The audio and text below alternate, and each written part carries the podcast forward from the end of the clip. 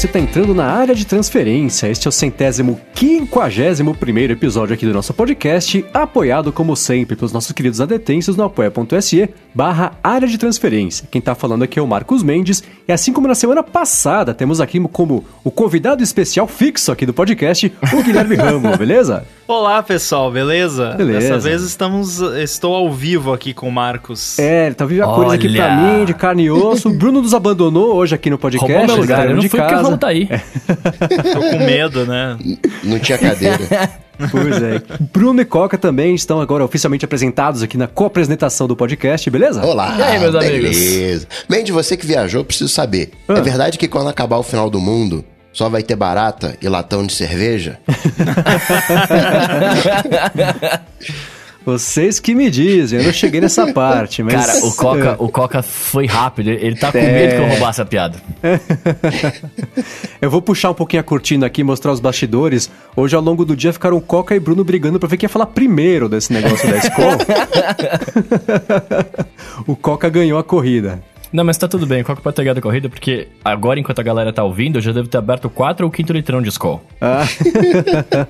E quem não tiver entendido, mais tarde a gente vai falar é, sobre isso. Pois é. Mas aguarde, antes disso, é, eu ia começar com o flop, mas não, vou me inverter e começar falando que se você está escutando este episódio, a hora que ele saiu na tarde de sexta-feira, ainda dá tempo de você correr pro Pineapple Bar, na Rua dos Pinheiros treze zero oito, porque hoje tem o encontro do A D T por lá, com a presença do Rambo, com a presença do Edu Garcia, que edita aqui o podcast. Olha. A partir de umas oito da noite estaremos todos por lá e esperamos vocês, que vai ser bem divertido. A gente tá bem empolgado para conseguir fazer esse mais um encontro aí e, e conhecer ou reencontrar todo mundo. Eu, vou, eu já já vou fazer o check-in, ah. Vou só no latão de cerveja pra lá. Piada pronta. Muito bem, vamos começar aqui com os follow-ups do episódio. E o primeiro é o seguinte, senhor Guilherme Rambo. Ih. Você, pelo que eu fiquei sabendo, conseguiu colocar suas mãos nos AirPods, né? Olha! Ah, é verdade, AirPods né? Pro agora, Guilherme Rambo orgulhosamente é dono de um par. E aí? Nossa, o Rambo tá tão feliz que ele nem lembrava que ele tinha, é. né?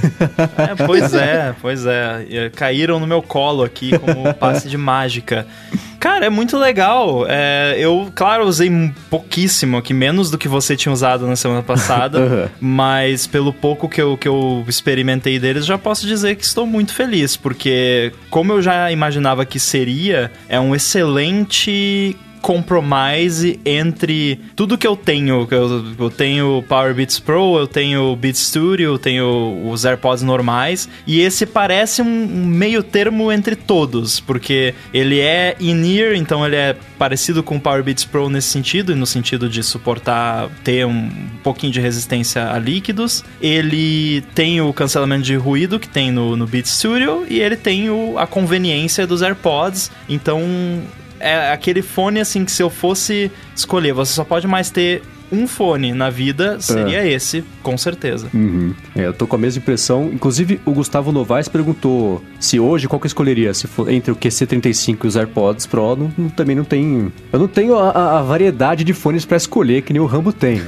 Mas eu, eu iria de, de, de AirPods Pro, porque eles são mais confortáveis de usar no longo prazo. Não tão longo prazo assim, porque da quatro horas e meia acaba a bateria, você vai carregar de novo, né? E a Sim. bateria do, do Q C trinta e cinco é maior, né? Isso por autonomia. Mas também ele você ganha. Tira só quinze minutinhos e já tá pronto pra mais. É, então, né? Você põe pra carregar, levanta, vai no banheiro, volta, já, tá, já tem o suficiente pra você terminar de escutar o podcast comprido ou sei lá o que for.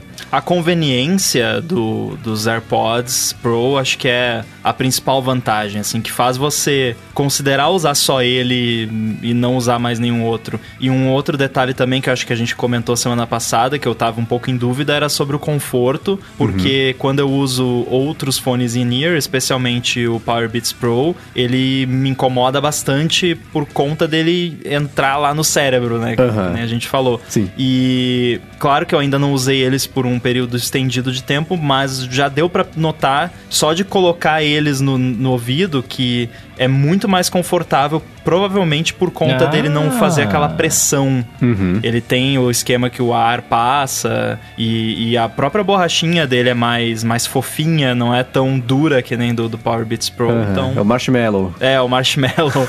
é, então, tô, tô bem satisfeito por enquanto. Olha! É, vou, vou usar eles mais um tempinho aí, aí se, se mudar alguma coisa eu conto. Você me tranquilizou, mano, porque assim, eu tava preocupado com esse lance do, do conforto, né? E aí, como o Mendes não tinha referência, porque ele nunca tinha usado um outro fone, tipo, é meio que, ah, não dá pra saber se, se, se seria de fato confortável ou não, mas você tá falando que é fofinho, macio, etcétera.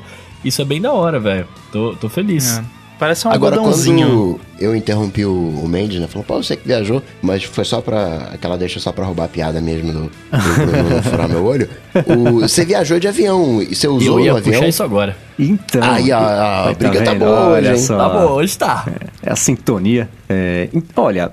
Eu posso dizer que é, é, é difícil falar sobre isso, porque as pessoas que não usaram acham que talvez esteja puxando a sardinha pro lado, mas, não, mas a, a gente o, entende. Tudo que eu tenho a oferecer é a minha impressão. Ele cancelou o avião. É mesmo? Parecia uma biblioteca. Só dava pra escutar o bebê chorando, porque isso é inevitável, né? Mas é inacreditável. Não, mas ele... A hora que você coloca o fone, é, é engraçado porque assim, você consegue perceber ele fazendo força pra bloquear todos os sons, né? De, de, as frequências todas. Às vezes ele não bloqueia. O que você faz? Você tira, coloca de novo, aí funciona. E aí teve uma coisa também que, por exemplo...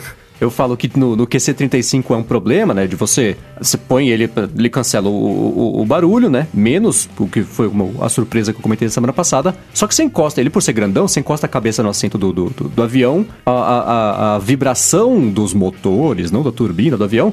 Faz com que a cadeira vibre e faz com que o fone de ouvido fique com aquele barulho físico é, acontecendo fica... nele, né? Hum, ficou é. horrível, né? Então, e aí o que acontece? Pelos fones serem menores, bem menores, né? Só tá ali dentro do seu ouvido.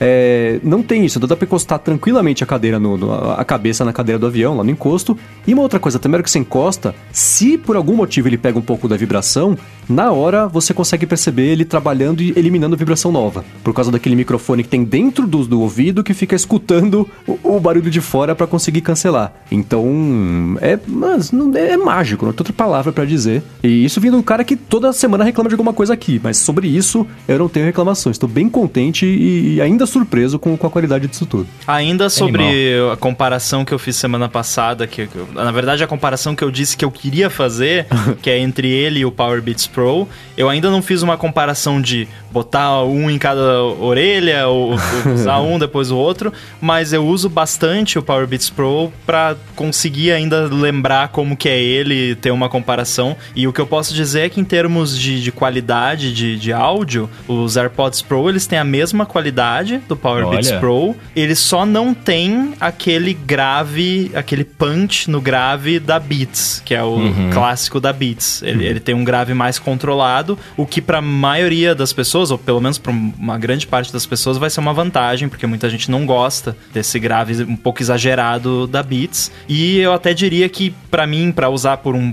período maior de tempo, principalmente ouvindo música, você consegue ouvir música num volume um pouquinho maior, que já ajuda no cancelamento do ruído ainda mais, e sem ter aquele grave que faz o seu tímpano dançar dentro da orelha. Ô Rambo, e você que tem o, o, o um milhão de fones de ouvido, comparando com o cancelamento de ruído do estúdio, do Beats Studio Wireless lá, você acha que é parecido, melhor, pior?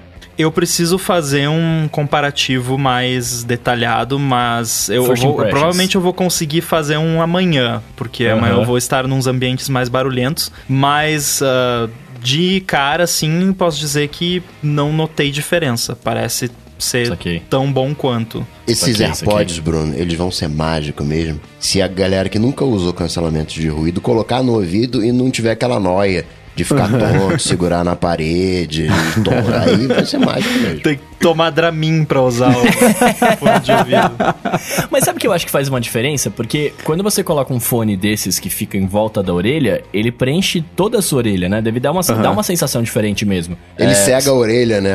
Aí a orelha não vê as coisas, aí fica... Entendi. Ele cria um vácuo na hum. orelha. É, esse que você coloca dentro, ele tem a, o lance de ser o incômodo de estar dentro, mas... mas sei lá, deve ser, deve ser diferente, né? É mais leve também, deve ter uma, uma pegada diferente. Não, e ele tem o esquema dele equalizar a pressão entre o lado de pra fora e o lado de é, dentro, né? Exato. Que, que, é, é, podia ter uma, uma bomba de, de, de ar dentro do, do fone de ouvido pra não dar aquele lance do avião de fechar o ouvido, sabe? É, né? Uhum. A, a empresa que conseguir resolver isso vai ganhar Nossa, muito dinheiro. Vai ganhar muito. Porque isso incomoda pra caramba. Agora, uma correção que eu preciso fazer sobre a semana passada, que eu falei que a impressão que eu tive é que os microfones eram um pouco piores... Não, eles são muito pois melhores. É. Eu mandei os áudios pois pro é. Bruno e pro Rambo, eles compararam. Ô, Coca, desculpa, eu posso mandar pra você depois também se você quiser, ah, tá que eu sei que só. Você não se empolga muito com os fones de ouvido, então eu não quis te incomodar com isso. Mas eu mandei pros dois e, e me digam, né? Ou eu que tô maluco. Não, cara, é nítida a diferença, assim, você... O, o, o do, do AirPods normal, pelo menos o, o tinha de primeira geração, acho que o seu também era de primeira geração, né, Mendes? Você Sim. não chegou a trocar, né? É, eu cara, é um... várias vezes, mas foi sempre de primeira mas geração. Mas toda geração, é. é, é. É um som metálico, né? Você vê que é um som digital uhum. mesmo, né? Parece tipo... um telefone.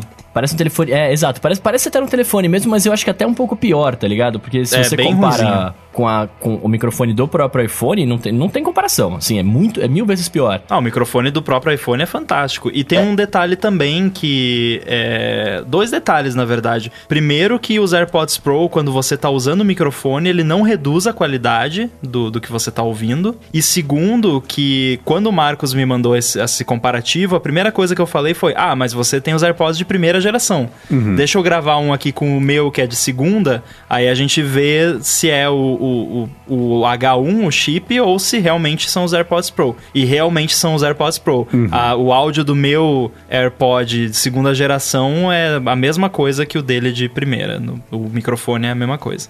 É, e uma coisa também que eu entendi melhor essa semana é o funcionamento daquele modo de transparência, que eu achava que ele... ele... deixava passar parte do som ambiente, mas cancelava o ruído. Não, ele deixa passar não, cem por cento é. do som ambiente, uhum. que é pra... É, ele é o modo AirPods um, uhum. mais ou menos, porque o AirPods um não tinha tanto isolamento de, de, de físico mesmo, e muito menos cancelamento de ruído, então ele serve pra você continuar escutando o mundo ao seu redor, escutando a música. É como se você estivesse escutando a música, só que sem um fone de ouvido no ouvido. É pra isso que serve esse, esse modo de é, transparência. É como, se, é, é como se a gente estivesse gravando aqui com uma música de fundo no fone. É. Porque você ouve a sua voz do, pelo microfone e tá ouvindo isso. a sua música continuando. É isso. E é muito louco, porque a hora que você liga ou desliga, ele não liga e desliga automático, ele faz um fade. Uhum. Então parece que o mundo tá sendo sonorizado artificialmente. É muito maluco. Então, quando eu tava fazendo... eu faço caminhada em, em chão mais de, de... que tem folha, até que faz... na hora que você tá andando, parece que tá num videogame. Parece que tá sendo, o som tá sendo feito de acordo com o movimento dos seus pés, mas não que você tá batendo com o pé no chão. É muito maluco, mas tem, depois do é, tempo passa. Tem Foley, né, no, na é, vida real. Exatamente. Gravaram os seus passos na vida real e estão reproduzindo. E teve alguém que perguntou, acho que semana passada, ou, ou no Twitter essa semana, se era, se é, era a mesma impressão de você se ouvir numa gravação. É. Eu... No meu teste, eu tive a impressão de que é a mesma coisa que vocês... É a mesma coisa da gente estar tá gravando aqui agora, é um e eu tenho o retorno do meu Exato. microfone. Uhum. Porque você ainda tem a vibração da sua face, então você ainda ouve a sua voz normal. Então, se uhum. você se estranha ouvindo você gravado, você não vai se estranhar se ouvindo... com o modo transparência. Hum. E o Israel acabou de perguntar aí no chat se dá pra usar o cancelamento de ruído com apenas uma orelha, e a resposta é sim. É um Nossa. recurso de acessibilidade. Você precisa ativar na, nas configurações de acessibilidade, mas rola. Eu confesso Gente, que eu ativei aí, e não, não funcionou. Não sei se é bug, não vi diferença. Pode ser bug e pode, e pode ser também porque é estranho pra caramba, Xiii. né? Você cancelar. E, é, né? Por isso que é um recurso de acessibilidade, que provavelmente uhum. é pra alguém que não tem audição num dos ouvidos, então já tem o cancelamento de ruído, né? Uhum. Então a é. pessoa pega o, o fone, bota só na, no ouvido que, que escuta e, né, vai querer Olha. ter o cancelamento de ruído. Ó, uhum. oh, pensando por esse lado é É isso mesmo, né? Eu não tinha pensado por esse lado, não. Eu hum. só achei que ia ser bizarro você ter um ouvido cancelado e o outro não, mas é... Com certeza. Imagina a... a pessoa que fica tonta nessa situação. Nossa, Sim. eu ia andar em círculos, eu não ia conseguir sair do lugar. Ia ficar que nem cachorrinho tentando procurar é. lugar pra deitar. Exato. Ô, Mendes, será que seu fone já veio com defeito? Você vai ter que trocar? Ah, Nossa. historicamente é bem possível, né? Mas... Mas, e eu tô na rua, tô andando com o, o modo de transparência, porque eu fico neurótico, porque ele cancela tanto que eu não vou escutar o ônibus vindo na direção, né? Então eu, eu, eu, eu ah, não, tô com o modo medo. transparência. É. Na rua, eu não gosto nem de andar na rua com os AirPods normais ouvindo música, porque já bloqueia demais pro meu gosto o que tá é. ao redor. É, mas nossa, de uma semana pra cá só melhorou. Maravilha. Muito bem, ó. Seguindo aqui, a gente falou na semana passada sobre o Face I D não reconhecer a cara do Mendes, né? Quando ele tá de óculos escuro. E aí o Pedro tá falando que com óculos espelhados também não funciona pra ele. Ele fica tirando o óculos da cara no geral toda vez que ele quer, que ele quer desbloquear, né? E aí ele tá falando aqui, é, no geral ele gostou mais do que o Touch I D, né? E, e fala que é só arrumar um suporte pra colocar o celular na mesa que resolve tudo. Você sabe que eu fiz isso? É, hum. Logo que eu comecei a usar celular com, com Face I D, eu uso muito plugado na, no computador enquanto estou desenvolvendo apps, que uhum. você precisa ficar rodando o app ali. E aí não é muito saudável você deixar a tela do iPhone O L E D ligado direto por conta de burn-in. Embora seja muito resistente, é bom evitar, né? Então eu, eu não gostava de deixar a tela muito tempo ligada. O que eu fiz foi comprar um dockzinho, que aí eu deixava do lado do, do Mac, e aí quando você quer desbloquear o dock, ele já tá em pezinho ali, você só vira um pouquinho o rosto, ele já, já desbloqueia. Só que agora que eu tenho eu tenho iPhones de teste, específicos uhum. de teste, aí eu desligo o bloqueio automático e pronto. Eu não preciso mais de dock. Na minha casa eu tenho um desses suportes que eu comprei, inclusive na loja do blog do iPhone, que eu recomendo pra caramba. Daqui na descrição o link do, do, do desse carregador, chama Rocker, eu acho a, a, a marca, é super bom. E aí, eu, na minha casa eu uso isso, eu deixo ele de pezinho do lado do computador e aí nessa situação funciona. Mas se eu tô na rua, por exemplo, você tá conversando com alguém, fica chegando mensagem, aí é incômodo. Toda, cada trinta segundos você tira os óculos, levanta, ele reconhece que é você, você põe os óculos e manda um negocinho. Então, é, e eu acho que é isso mesmo, que os óculos que eu uso são espelhados. E talvez o meu irmão não seja, não ah, fiz teste com, aí, com aí, outros. Aí. Então acho que esse era o problema. Mas t- também, né, assim, é, é legal você conseguir usar o recurso desse tipo, né? Então, em casa, pelo menos, eu consigo ser. Eu tô deixando ele de pé e aí funciona. É, não depende do ângulo de visão restrito dele para conseguir enxergar meu rosto e me mostrar a notificação. E sobre a assinatura de aplicativos e recursos complementares artificiais, que a gente comentou semana passada, o Raimundo Oliveira fala que o AirMail é um exemplo dessa mudança, né? De pago para assinatura sem nenhuma outra opção. É, né? A gente comentou aqui que o AirMail fez esse, essa migração de uma forma bastante estabanada, né? Dava, dava pra eles terem preparado o terreno melhor e, pra fazer a transição. E, e aplicativo de e-mail é aquela coisa que a gente sabe que tem um prazo de validade super curto, né? Porque ele aparece, aí ele não, não, não, não ganha dinheiro, porque aplicativo de e-mail tem um bilhão de graça, então pra conseguir fazer um app bom, com recursos bacanas e evoluir, tem que ser pago, com exceção do Spark, porque o Spark é da Riddle, que tem um... um, um Um, um lastro do mundo corporativo muito forte, né? Então eles conseguem bancar o desenvolvimento de recursos complementares com isso. Mas o AirMail foi mesmo de um jeito estabanado. Mas, ô oh, Rambo, o que você acha? A gente, você, não, não foi nem na semana passada, né? Foi da retrasada que a gente comentou isso e o Rambo não participou. Você escutou essa discussão, porque eu sei que você escutou a D T. Sim. E aí, o que, que você achou? Quer falar alguma coisa sobre isso? É, eu não sei se eu me lembro de todo, toda a conversa, mas eu lembro de um dos exemplos que foi dado foi do OnePassword, é, sobre aquela questão do, da integração deles com com o Pound Passwords, e se eu não me engano, né, nesse exemplo específico, a integração que eles fizeram foi uma integração customizada, porque o, o Pound Passwords ele, ele tem modos diferentes de você trabalhar com ele. Você pode usar a API pública, que é grátis e qualquer um pode usar, ou você pode puxar o banco de dados dele para um serviço seu, uhum. que aí você implementa da forma como você quiser. E eu tenho quase certeza que o OnePassword fez a opção, essa segunda opção, que é mais custosa, requer servidor próprio, uhum. e, e tudo mais. É, e, e também, assim, é, o fato de você implementar uma, uma coisa nova, que, que não é fácil de, de implementar, é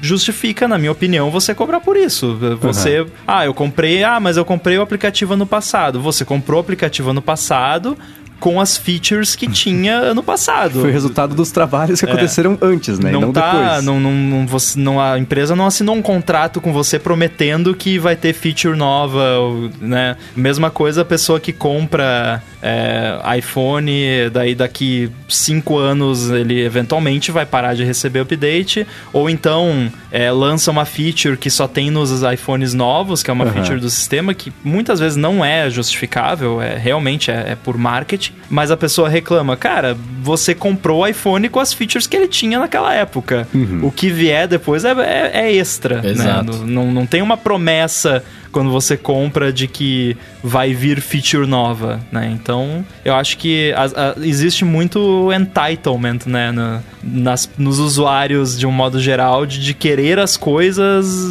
de graça. E uhum. não dá certo, né? Não funciona. Uhum. É, não que não existam abusos também, né? No, de, essa é a minha próxima pergunta. É, existem abusos, é, e eu, eu, por exemplo, não gosto do jeito que funciona a assinatura no, no iOS, e, na App Store, de um modo geral. Eu acho que é um modelo, da forma como ele funciona, é, dá muita abertura para o desenvolvedor, mesmo que sem ser intencional, acabe virando um scammer, de certa uhum. forma, porque o lance de, ah, pega, inicia o trial aqui, aí você inicia o trial e se você não cancelar, você é cobrado automaticamente. É, tipo, isso... tipo o trial de um ano da, da Apple T V+, né? Quem que vai lembrar de cancelar é. se não quiser assinar? Porque tem isso, se você assinou o Apple T V+ ontem, por um ano de graça, se cancelar hoje, você perde acesso hoje e você perdeu todos esses outros trezentos e sessenta e três dias do trial que ia ter pra você conseguir fazer, porque eles cancelam na hora. Mesma coisa com o Apple Arcade, né? Então... Não, não. Acho que com isso é só pro T V+. Acho que com então arcade... eles mudaram, porque quando eu cancelei o Arcade no dia seguinte que eu fiz o era, teste... É, o Arcade cancelava é. direto no, é, no começo. Foi, foi na hora. É, só então, aplicativo, assim, então, que é, mantenha o, o trial. Uhum. Na minha opinião, o, o, o trial de um aplicativo de assinatura na, na App Store deveria funcionar da seguinte maneira. Você tem um tempo de trial, quando acaba o trial, você só consegue usar o aplicativo se você assinar. Mas pois enquanto, é. enquanto não acabar o seu período de trial, você... Você continua usando ele e você só assina quando acabar o trial. Uhum. Porque da fo- a forma como funciona agora é, você assina n- quando, na primeira vez que você usa o app, aí tem o trial, uhum. e aí você é cobrado automaticamente, mesmo que você nunca mais vá abrir o app. E tem muita, deve ter muita gente por aí pagando é, por assinatura de app, não percebe, e, Sim. e tem desenvolvedor não. ganhando dinheiro, uhum. às vezes sem ser intencional, uhum. por uhum. conta disso. Eu, por exemplo, não me sentiria confortável em usar as assinaturas do, da Apple do jeito que é agora,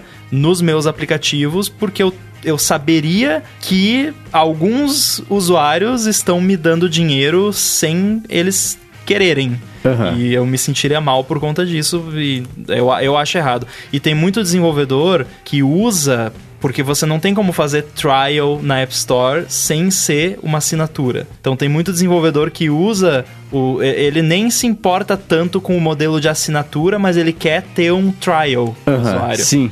Então, em vez dele usar in-app purchases, ou em vez dele ter um app pago de cara, ele bota assinatura. Então, assim, eu acho que eu, o modelo de assinatura do iOS necessita de melhorias. É, você estava me contando de um app que fez um modelo, fez um, um, um trial próprio, ele não é pela é. App Store. Você baixa o app e usa por quê? trinta dias, uma coisa assim? É, então, é, nada impede os desenvolvedores de criarem o, o, o seu próprio trial. É, uhum. Então, esse app é o Capsicum, ele é um app de de agenda, anotações, bem, bem diferentão. É, ele tem o um modelo de assinatura e ele tem um trial, não sei se é de trinta dias, quinze dias, enfim. É, só que ele não usa esse modelo de trial da assinatura da Apple. A assinatura dele, você assina, você começa a pagar na hora. Uhum. Só que o que, que eles fizeram? Eles implementaram, eles próprios no app, um trial. Então, você consegue fazer o trial do app sem precisar... assinar, você uhum. usa, aí quando acaba o trial que eles mesmos criaram, aí eles começam a oferecer a assinatura pra você.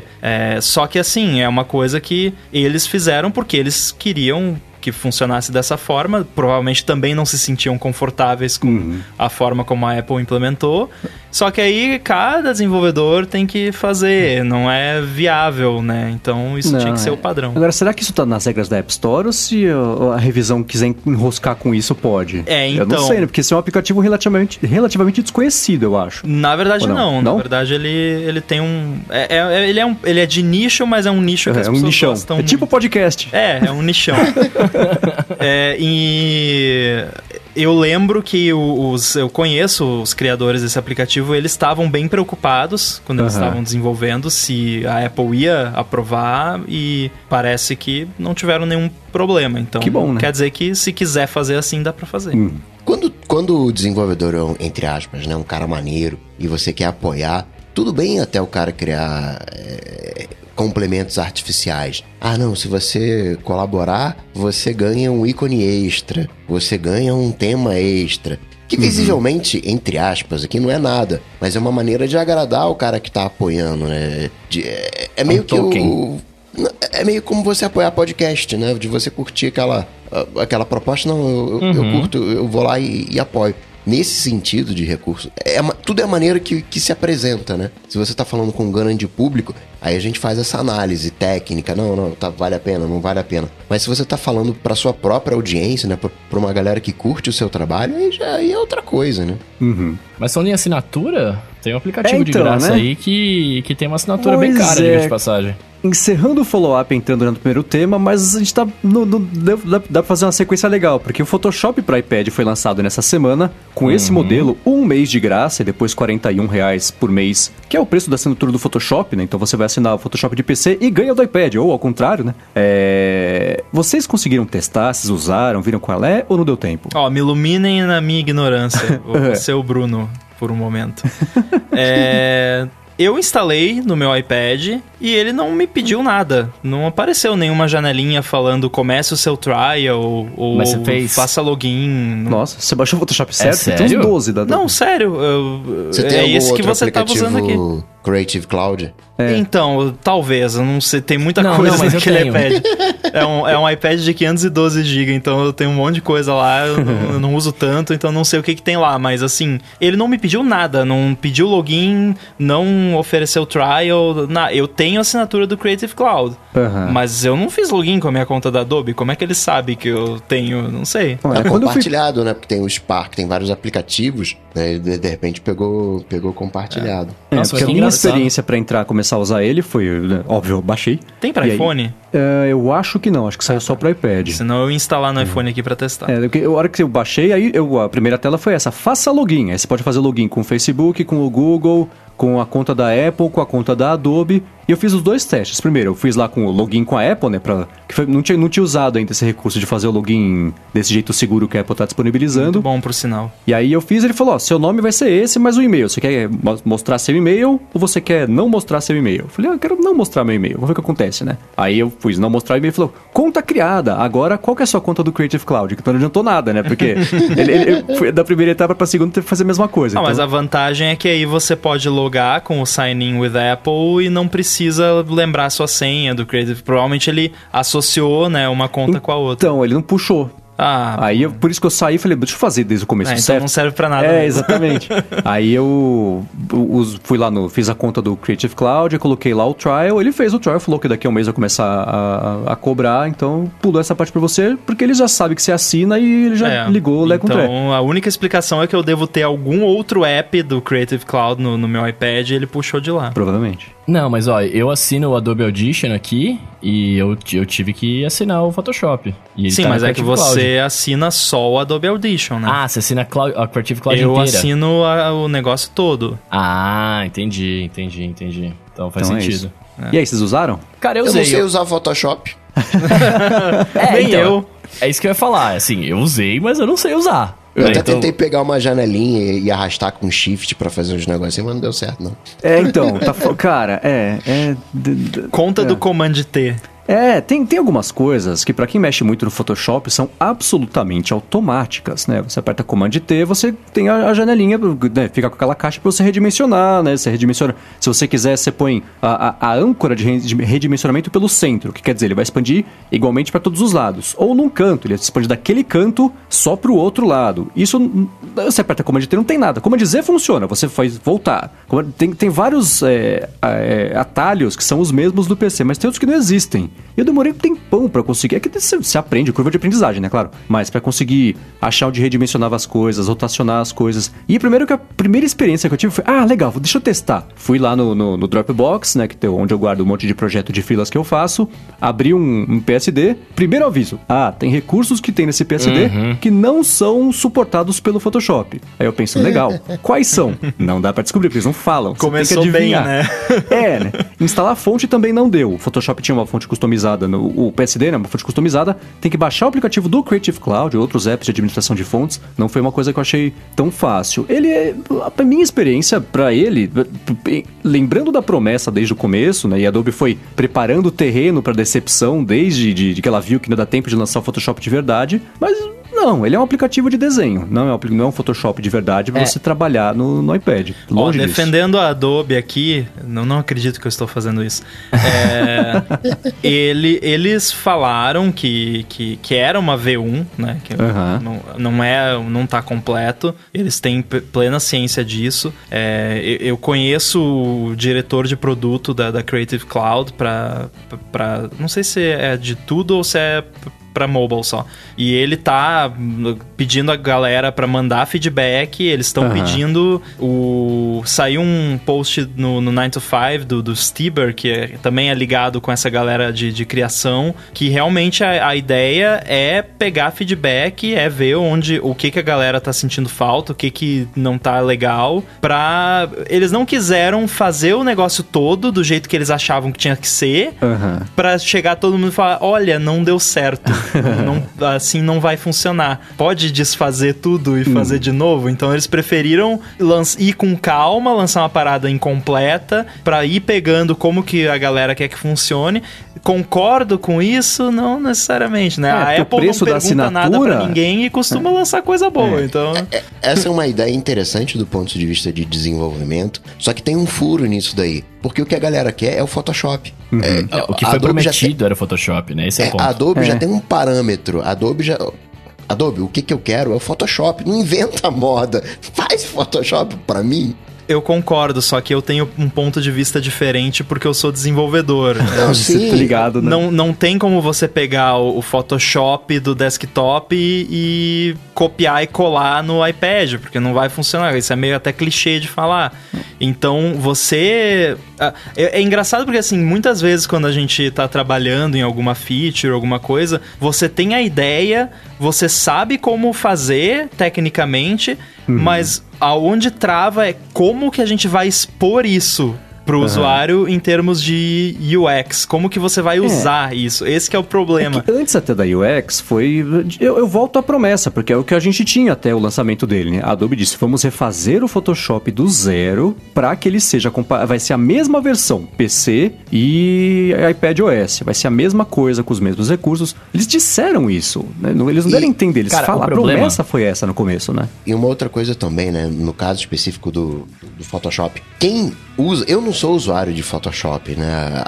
Se você pensar que vai ter uma galera que vai começar a aprender a usar Photoshop a partir do, do da versão iPadOS, ok. Mas o mais provável que aconteça, até porque tem sincronia na nuvem, na, no, no, no iCloud, na, na Creative Cloud, é que é a galera que já usa o Photoshop. Então, então é que aí...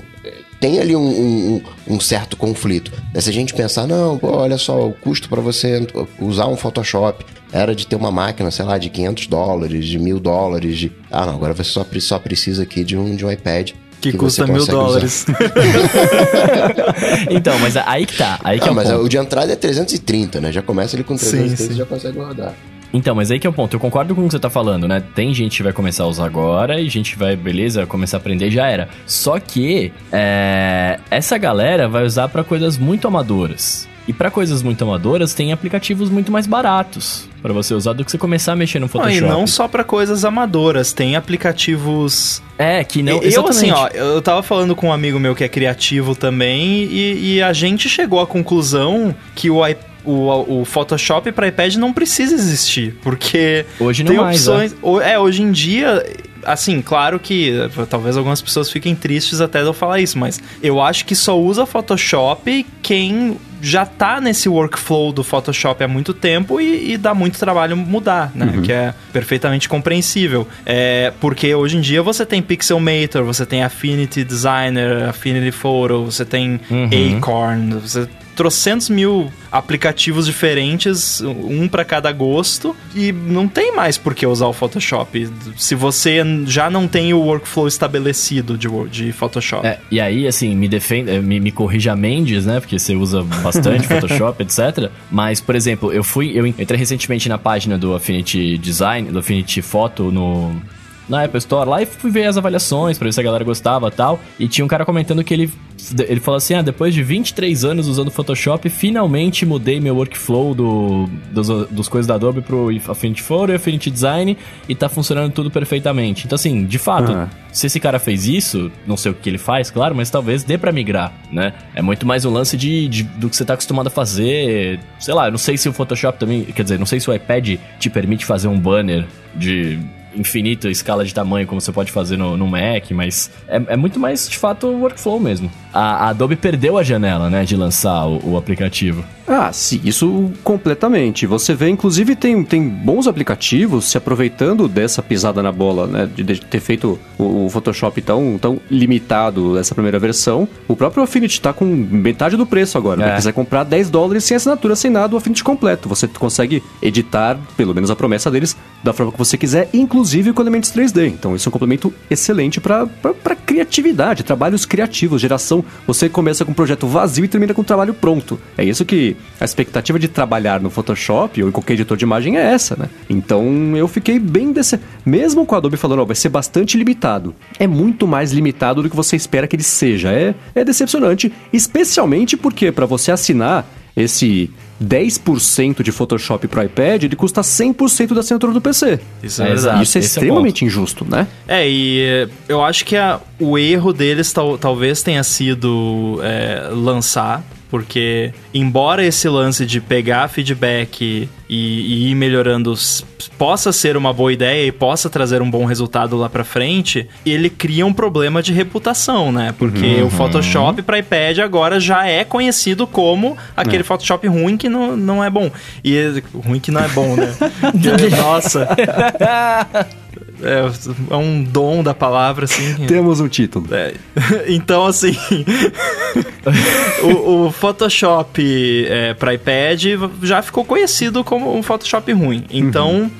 Você vai pensar mil vezes antes de querer usar, mesmo que daqui a um ano ele já esteja com tudo que tem no, no Mac, no Windows, é, enfim. É o Apple Maps da Adobe agora. E, e eu entendo por que que demorou tanto pra sair isso. Porque é. a maior parte do tempo, provavelmente, foi gasta fazendo o, o, o núcleo do negócio rodar no iPad, toda a renderização dos efeitos, não sei mais o que. É, que, aliás, é um trabalho que vai poder ser aproveitado quando a Apple lançar Mac com processador ARM, né? Uhum. Porque vai ser a mesma arquitetura, então se eles tiveram que fazer alguns ajustes pra, por causa da arquitetura, já vão poder tirar proveito disso. E aí não... não dedicaram o tempo, ou não deu, ou sei lá, pra trazer, né, à tona tudo que essa engine fornece, né? Uhum. Em termos de interface. Só que talvez teria sido melhor ter prometido para dois mil e vinte e dois o, o Photoshop para iPad uhum. e ter lançado já mais completo, né?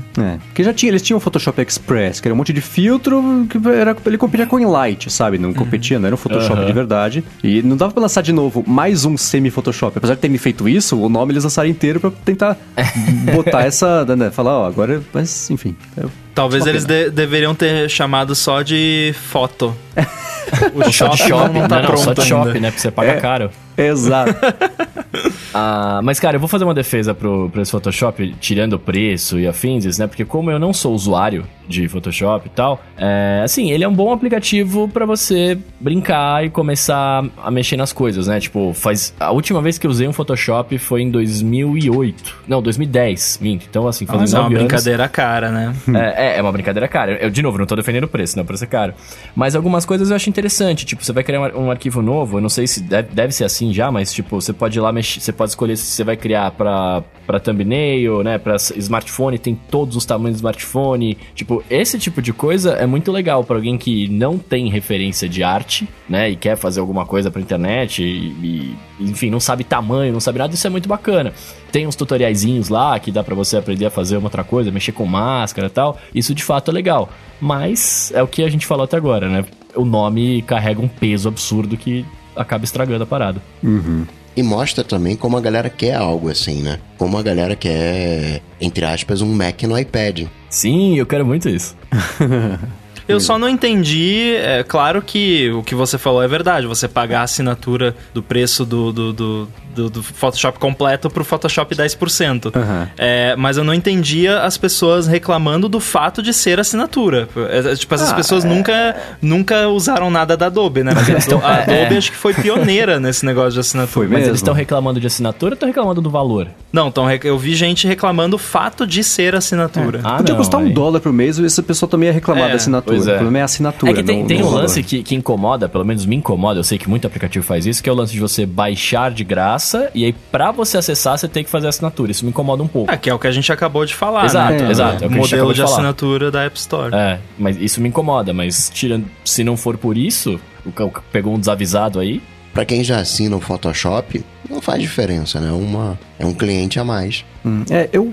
Eu vou arriscar, com base em nada, dizer que quem já assina o Photoshop não vai ver utilidade nesse Photoshop aqui. Porque quem assina o Photoshop trabalha de verdade com ele, para coisas do dia a dia que, tem muito, que precisa de muito mais recurso do que redimensionar texto. Ele é um redimensionador de texto do, de P S D. É, Ué, depende, é porque, porque eu assino a Creative Cloud por causa de outros aplicativos. E aí uh-huh. eles, eu sou obrigado a ter o Photoshop também. Uhum, é. Então, talvez para mim sirva, né? Porque eu não sou heavy user de Photoshop. Mas, Vamos ver. Mas é mas bom eu que prefiro eles... usar o Pixelmator. E isso é verdade. Você vê usando o aplicativo, quando você vai na ajuda, tanto do aplicativo quanto do site, você fala, gente, essa é a versão ponto zero. Não é, zero ponto cinco. É, mandem feedback, o que tá faltando, vamos lá. Eu acho legal esse interesse, mas... Por que eles Poxa, lançaram um beta? É. Porque lança no Test Flight. Não, lança no Test Flight. Se, se, se a ideia é ter feedback, mudar e tal, lança um beta. Eles é. fizeram o beta. Que o beta foi, até foi a preparação de, desse... Mas desse... o beta foi fechado. Eu, eu não tive acesso não a esse Não foi beta. fechado, mas foi assim, ah, inscrevam-se aqui que a gente vai mandando os convites. Nossa. Então é aquele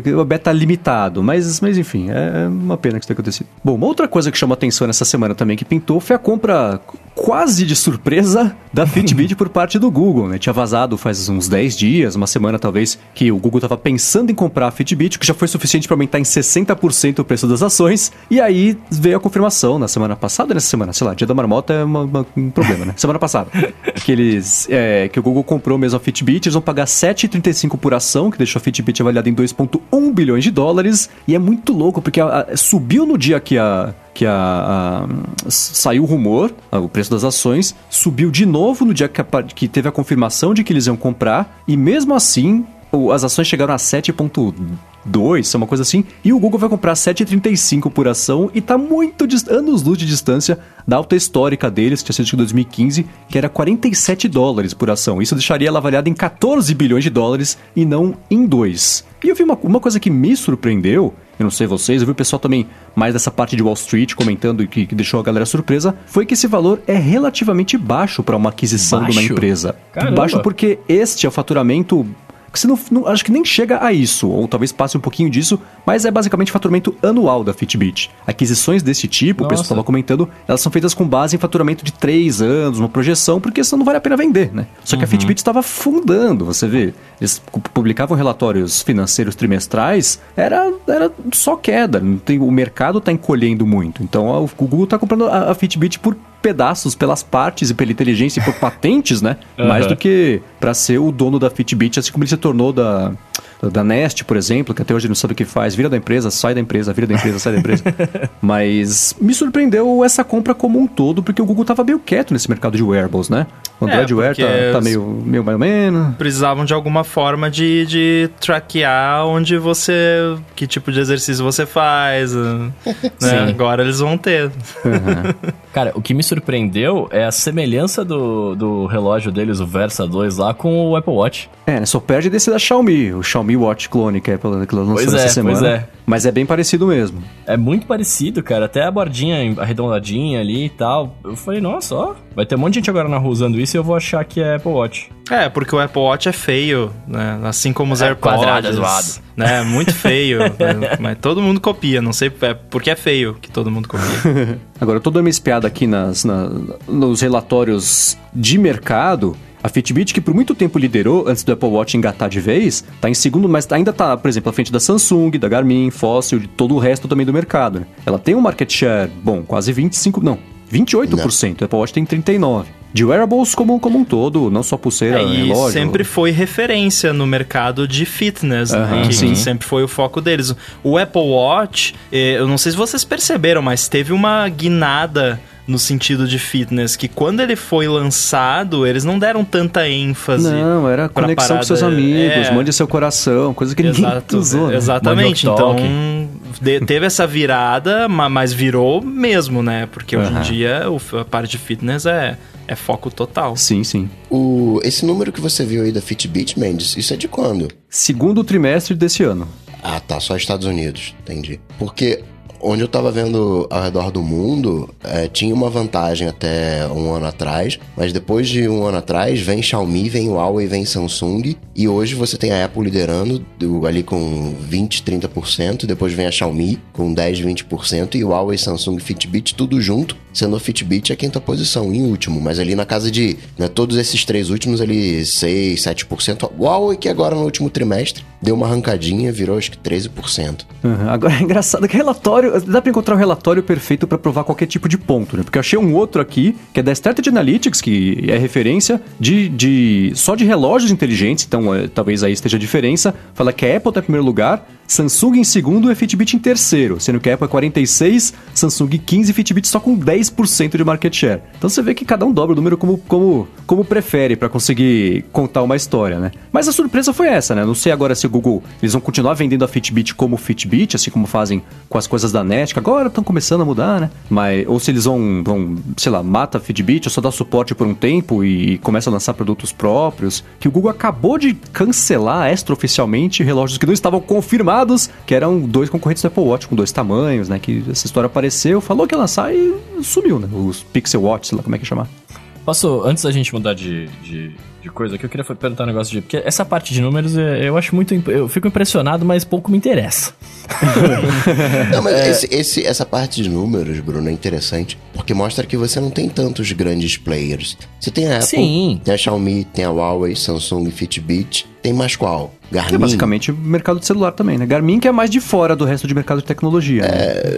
Né? Jabone, Fóssil. Uhum. É, e dá pra dizer que a Apple tá atualmente numa posição... Não, não falando estritamente dos números, mas conceitualmente falando, ela tá numa posição agora com o Apple Watch, como ela tava com o iPhone... Um pouco, tempo, um pouco depois de lançar o iPhone, que é, tá anos-luz à frente do, do, do, da concorrência em termos uhum. de, de qualidade, de features e tudo mais. E aí agora a galera tá começando a, a reagir e, e vamos ver. É, provável, é bem provável que daqui a pouco, daqui a um tempo, eles atinjam o, o mesmo nível do Apple Watch, aí vai virar aquela briga de gato e rato é, que não. a gente já conhece. Aí, oh, o Droid já tinha.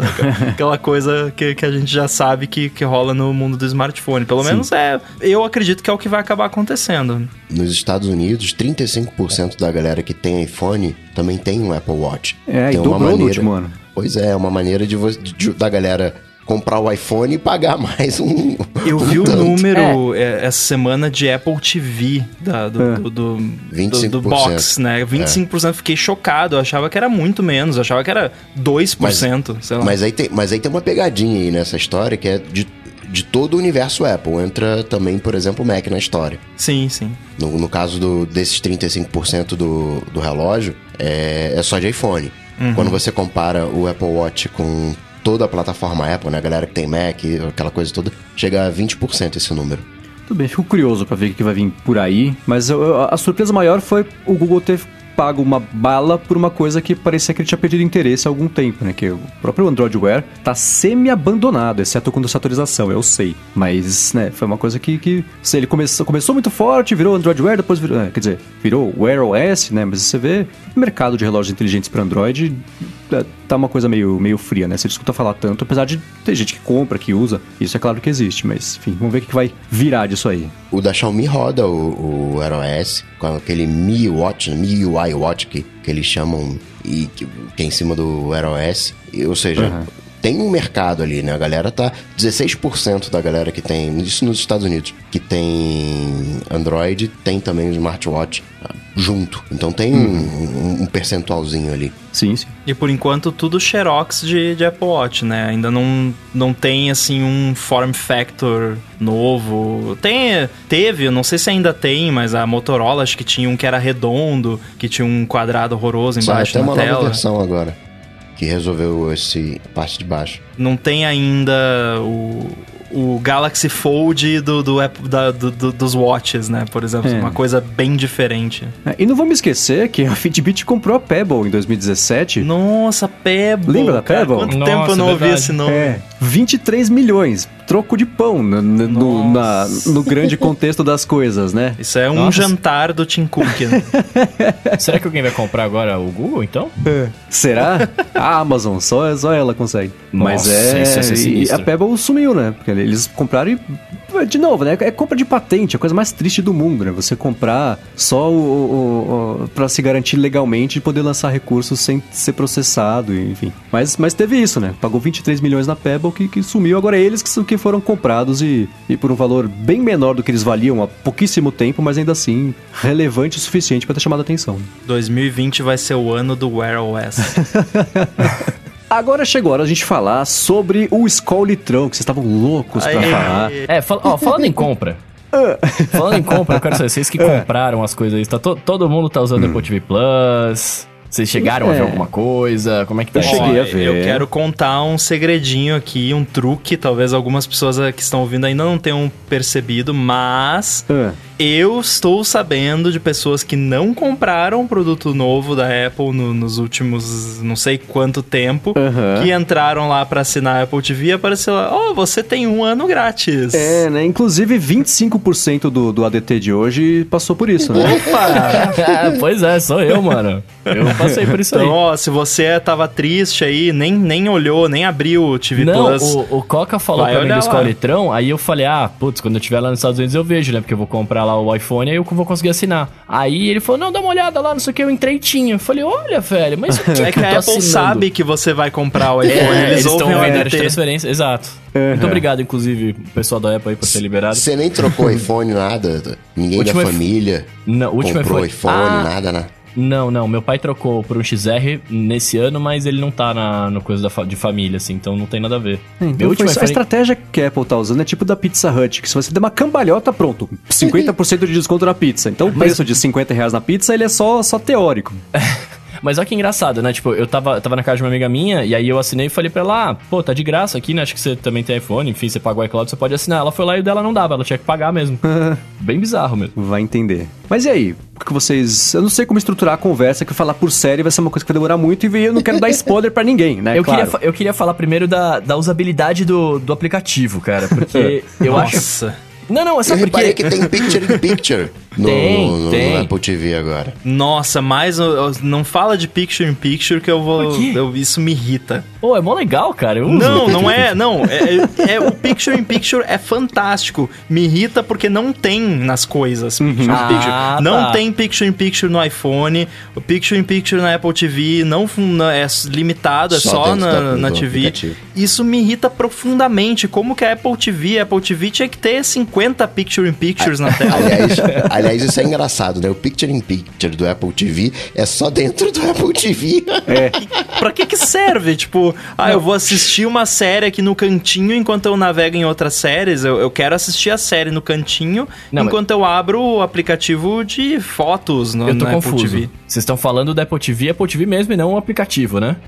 Oh, nossa senhora, agora ferrou, agora não, não dá mais, porque é, tem o, é. o Apple T V T V são quantas coisas? Três? Nossa, umas três, quatro. Três coisas. Pois é, o produto, a plataforma e o aplicativo pra, pra telefones e, e tablets. Eu me lembro até hoje da gargalhada que eu dei na, na Keynote quando o Tim Cook anunciou o aplicativo Apple T V, aí ele fe- fez todo aquele setup pra, pra falar, and we're calling it T V. É.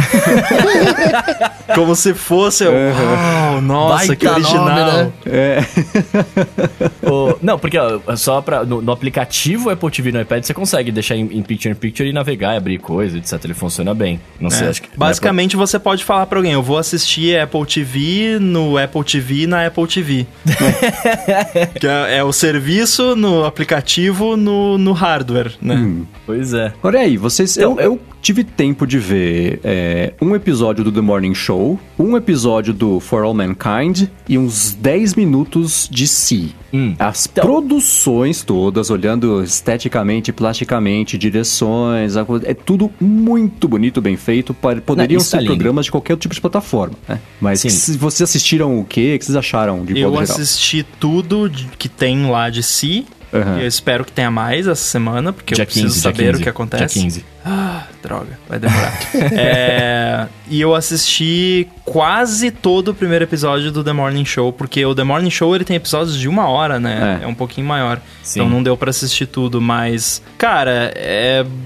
Que nem você falou, a qualidade impecável, a uhum. produção de si é, é fantástica. É muito bom. E uma coisa que me surpreendeu positivamente foi o quão bem rola o streaming, porque... É. Quando eu alugo filme na iTunes Nossa. Store, sei lá, deve ser um Mac Mini no armário do Tim Cook lá, o servidor, porque não tem C D N Mac Stadium. No Nossa. Brasil. É, e porque... você vê o trailer. Não, você quer ver um trailer no, no iTunes de um filme pra alugar, você fica é só horrível. Querendo. Demora o tempo do filme pra Aí chegar eu no fico, fim dos eu fico assistindo o filme lá e daqui a pouco cai pra qualidade de batata, né? Filmado com uma batata.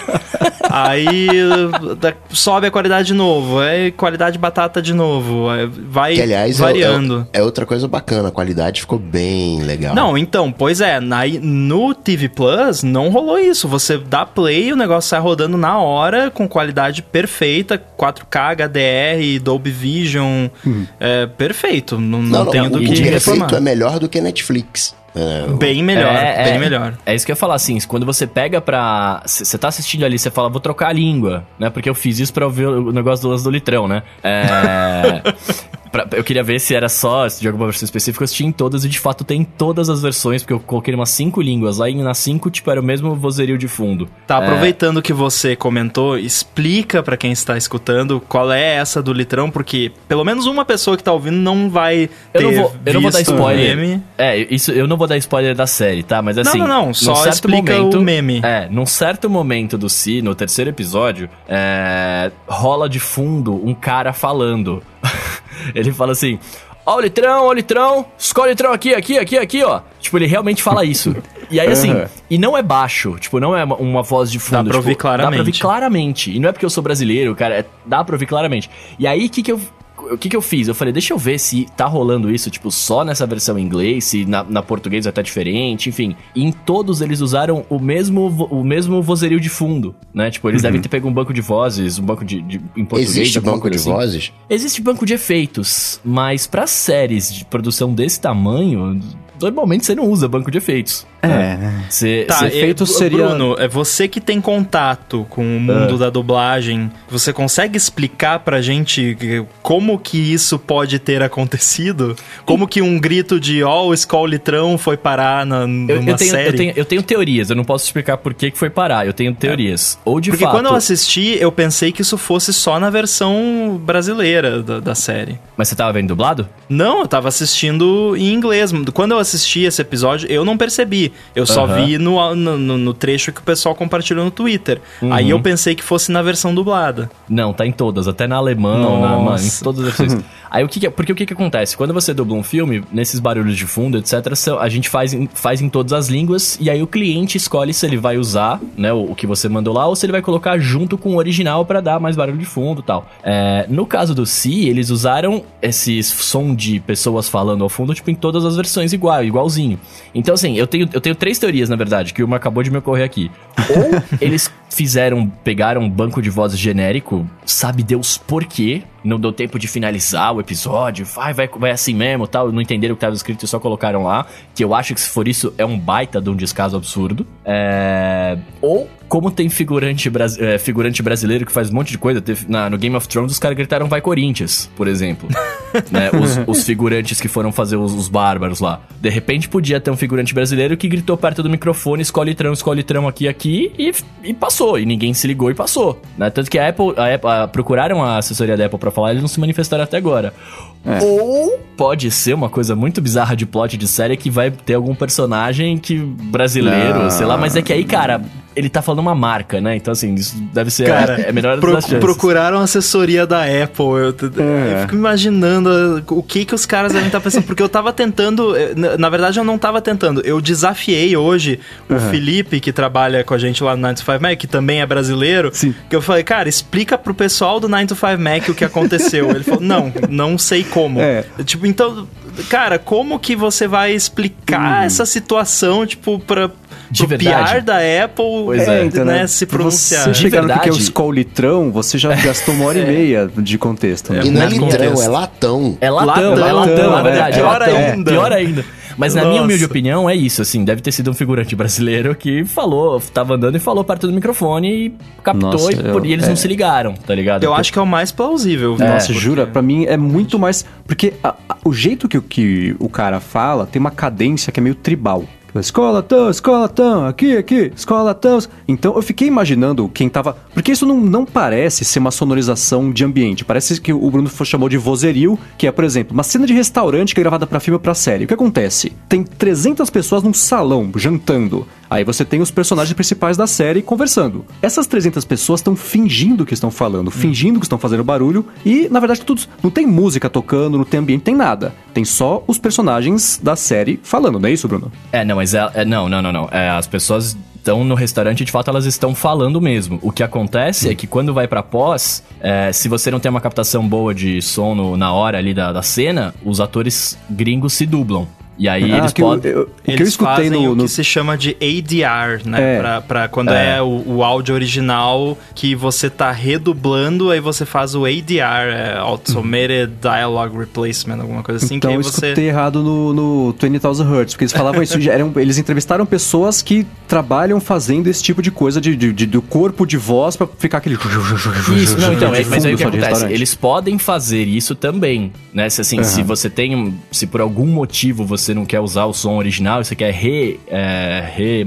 Eu esqueci a palavra, mas você quer colocar... Você quer sonorizar a cena inteira de novo, você contrata pessoas pra fazer isso. Aqui no Brasil a gente uhum. faz isso, por exemplo. É, quando você vai dublar um, um vozerio de um, um, essas cenas de filme, tipo, você tá... A galera num parque, aí você fica lá no fundo gritando, ah, joga a bola pra mim, ah, eu que não sei... Sabe, tipo, você fica uhum. fazendo isso com mais um monte de gente na sala pra dar esse, esse corpo da cena, né? Eu é, sei que eu quero que isso vire... Se isso for de um banco de vozes, eu gostaria que isso virasse um ícone tipo o Wilhelm Scream, sabe?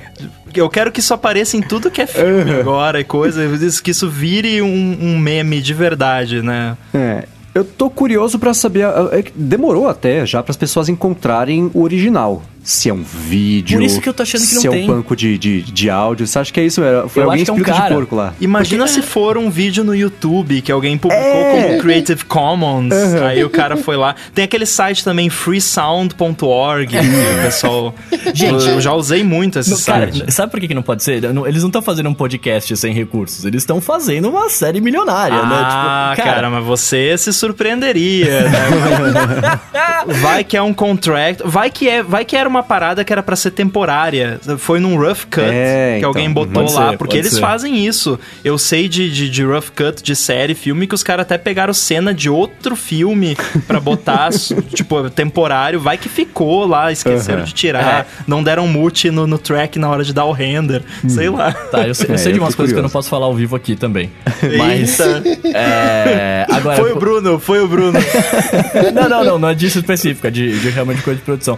Mas assim, vocês chegaram a ver o que a Skol fez depois disso? Sim, velho, foi, foi de oportunidade, cara, né? Cara, é, bra- brasileiro é isso. Quando você vê uma marca grande fazendo isso, você fala, esse é o brasileiro. Ah, mas quando apareceu o Starbucks no Game of Thrones lá, o Starbucks tirou um sarrinho também, né? Tem que aproveitar essa, essa oportunidade, né? Mas a Starbucks mandou um caminhão de, de Starbucks para os caras lá? Ah, acho que eles, eles fizeram ponto, só entendeu? uns tweetzinhos, né? Que espalha igual, né? Isso é, é a primeira quando, notícia na internet, né? Quando o, o Porta dos Fundos fez piada com o peixe urbano, o marketing do peixe urbano achou o máximo também. É, então, né? Aproveitou. É, sei lá. Mas aí, das séries agora. É, pois é. Se fosse, se tivesse passado na Netflix, eu acharia sensacional. Mas como é o, algo Apple, né? Você vai olhar lá com, com a lupa e tal, né? Porque você tem o vocabulário da coisa, né? Imagina se aparece lá no The, no The Morning Show... a menina segurando o telefone ao contrário, falando de cabeça pra baixo. E não, você vê que tá tudo direitinho lá, os iPhones ali, a amostra e tal. É, o, você vê que não inverteram a imagem, né? Você passa... Tanto é que quando passou esse, o, o latão, eu falei, pô, peraí, não, o que que é isso? Será que é posicionamento de marca? Porque eu assisti tudo de tudo. Quer dizer, não tudo de tudo, mas assisti o C ah, todo. Tempo livre, Coca. Oh, fiquei final de semana sinusitado. Vixi. Eu assisti, passei por tudo, tudo, tudo, tudo. Não, não, não vi, por exemplo, o Dickinson, as, as três... Eu só vi todo o Si, mas vi o primeiro de The Morning Show, vi o dos elefantes, vi o, lá o do escritor, o Snoopy, os Muppets, pra saber do, do, do que que se trata. E você vê que é uma superprodução em, em todos eles. Uhum. É, é tipo Apple Arcade. Você não pode falar mal do Apple Arcade. Você pode dizer no máximo que são jogos sem alma, que são jogos copiados e tal. E eu tinha essa curiosidade no, no T V Plus. E o que eu vi foi, foi, foi, foram coisas com almas ali, entendeu? The Morning Show não falou comigo, o For All Mankind também não falou comigo, See falou comigo, See eu gostei, uh, tem, tem, tem algo ali que, que, que eu achei legal. Achei até ousado por, por parte da Apple, algumas coisas que ela colocou em Si. Falei, pô, é, é, é da Apple isso aí mesmo? Quantos anos isso aí? vinte e quatro anos? trinta e seis anos isso aí? Cara, bem... eu, eu quero eu... Def- defender o Si aqui junto com você também, é, porque eu vi algumas pessoas, mais galera de fora, é, falando que não gostou porque é violento... Hum. Tá, é uma série que tem violência. É, que era a mesma galera que reclamava quando, antes da série sair, que ah, não vai ter violência, não é, vai ter nudez. É, é, pô, é por cara, então. Assistam porque é a premissa é fantástica. É fantástica. É, é assim, eu estou extremamente animado com a série. É, hum. me, me pegou de uma forma assim que tá, tá no mesmo nível, até comentei no Stack Trace, tá no mesmo nível de Breaking Bad. Eu mal posso esperar pra ver os próximos capítulos. Uhum. E não tem nada a ver com Game of Thrones, porque eu não, eu não gostava de não Game é nem of medieval. Thrones. Não, não é. É. Eu vi algumas pessoas com essa história do, do, do latão é, comentando, ah, série medieval da Apple. Não, não é uma série Imagina. medieval. É, é o contrário, é um futuro distópico. É, na primeira... Oh, na, sem spoiler também. Não, até pelo, pelo conjunto de cores, né? Você vê que é, que é uma coisa... É, é o que tem de mágica, Game of Thrones, né? O que tem, assim, de similar com Game of Thrones é... É o a Caldrogo. Cor, né? A, a, é, o ator, a cor e, e o, o estilo cinematográfico, né? O, a linguagem cinematográfica. Mas fora isso, não, não tem nada a ver. Que é animal, aí... porque remete a ser uma coisa medieval. E aí você vê na primeira cena a mina batucando num galão de água de vinte litros. Exato, e aí você exato. Fala, que dá que um é bug, isso? Né? É, você fala, o que, que é isso? É, é animal, assim, tá animal. Então é, é. Então é barata, garrafa pet e latente. Tá, é. isso, isso, isso, isso foi uma coisa que eu achei legal, né? O carinho que eles vão montando as coisas. É, assim, s- sem sombra de dúvidas, é um, um, uma grande, uma grande super, super produção. Agora, uma coisa que me incomodou, né? Não, não incomodou a palavra, não, não é isso. Mas exatamente por estar olhando... É, é, é, com, com, esse, com essa lupa, é que você tem um... Né, hoje você tem uma grande crítica ao patriarcado. E você vê presente em todas as séries essa crítica. Sim, eu comentei a mesma coisa. Uhum. Né, enquanto, sei lá, eu pego... Eu vou, sei lá, eu tô aqui acamado no final de semana, tô até ainda fã, e vou ficar aqui na Netflix. Eu vou ter ali... Eu, vai falar alguma coisinha ali de feminismo e tal, ok, porque é uma coisa do momento. A outra já não vai falar, e depois mais umas duas séries vai falar de novo. Tirando uma série que seja especificamente sobre isso, mas...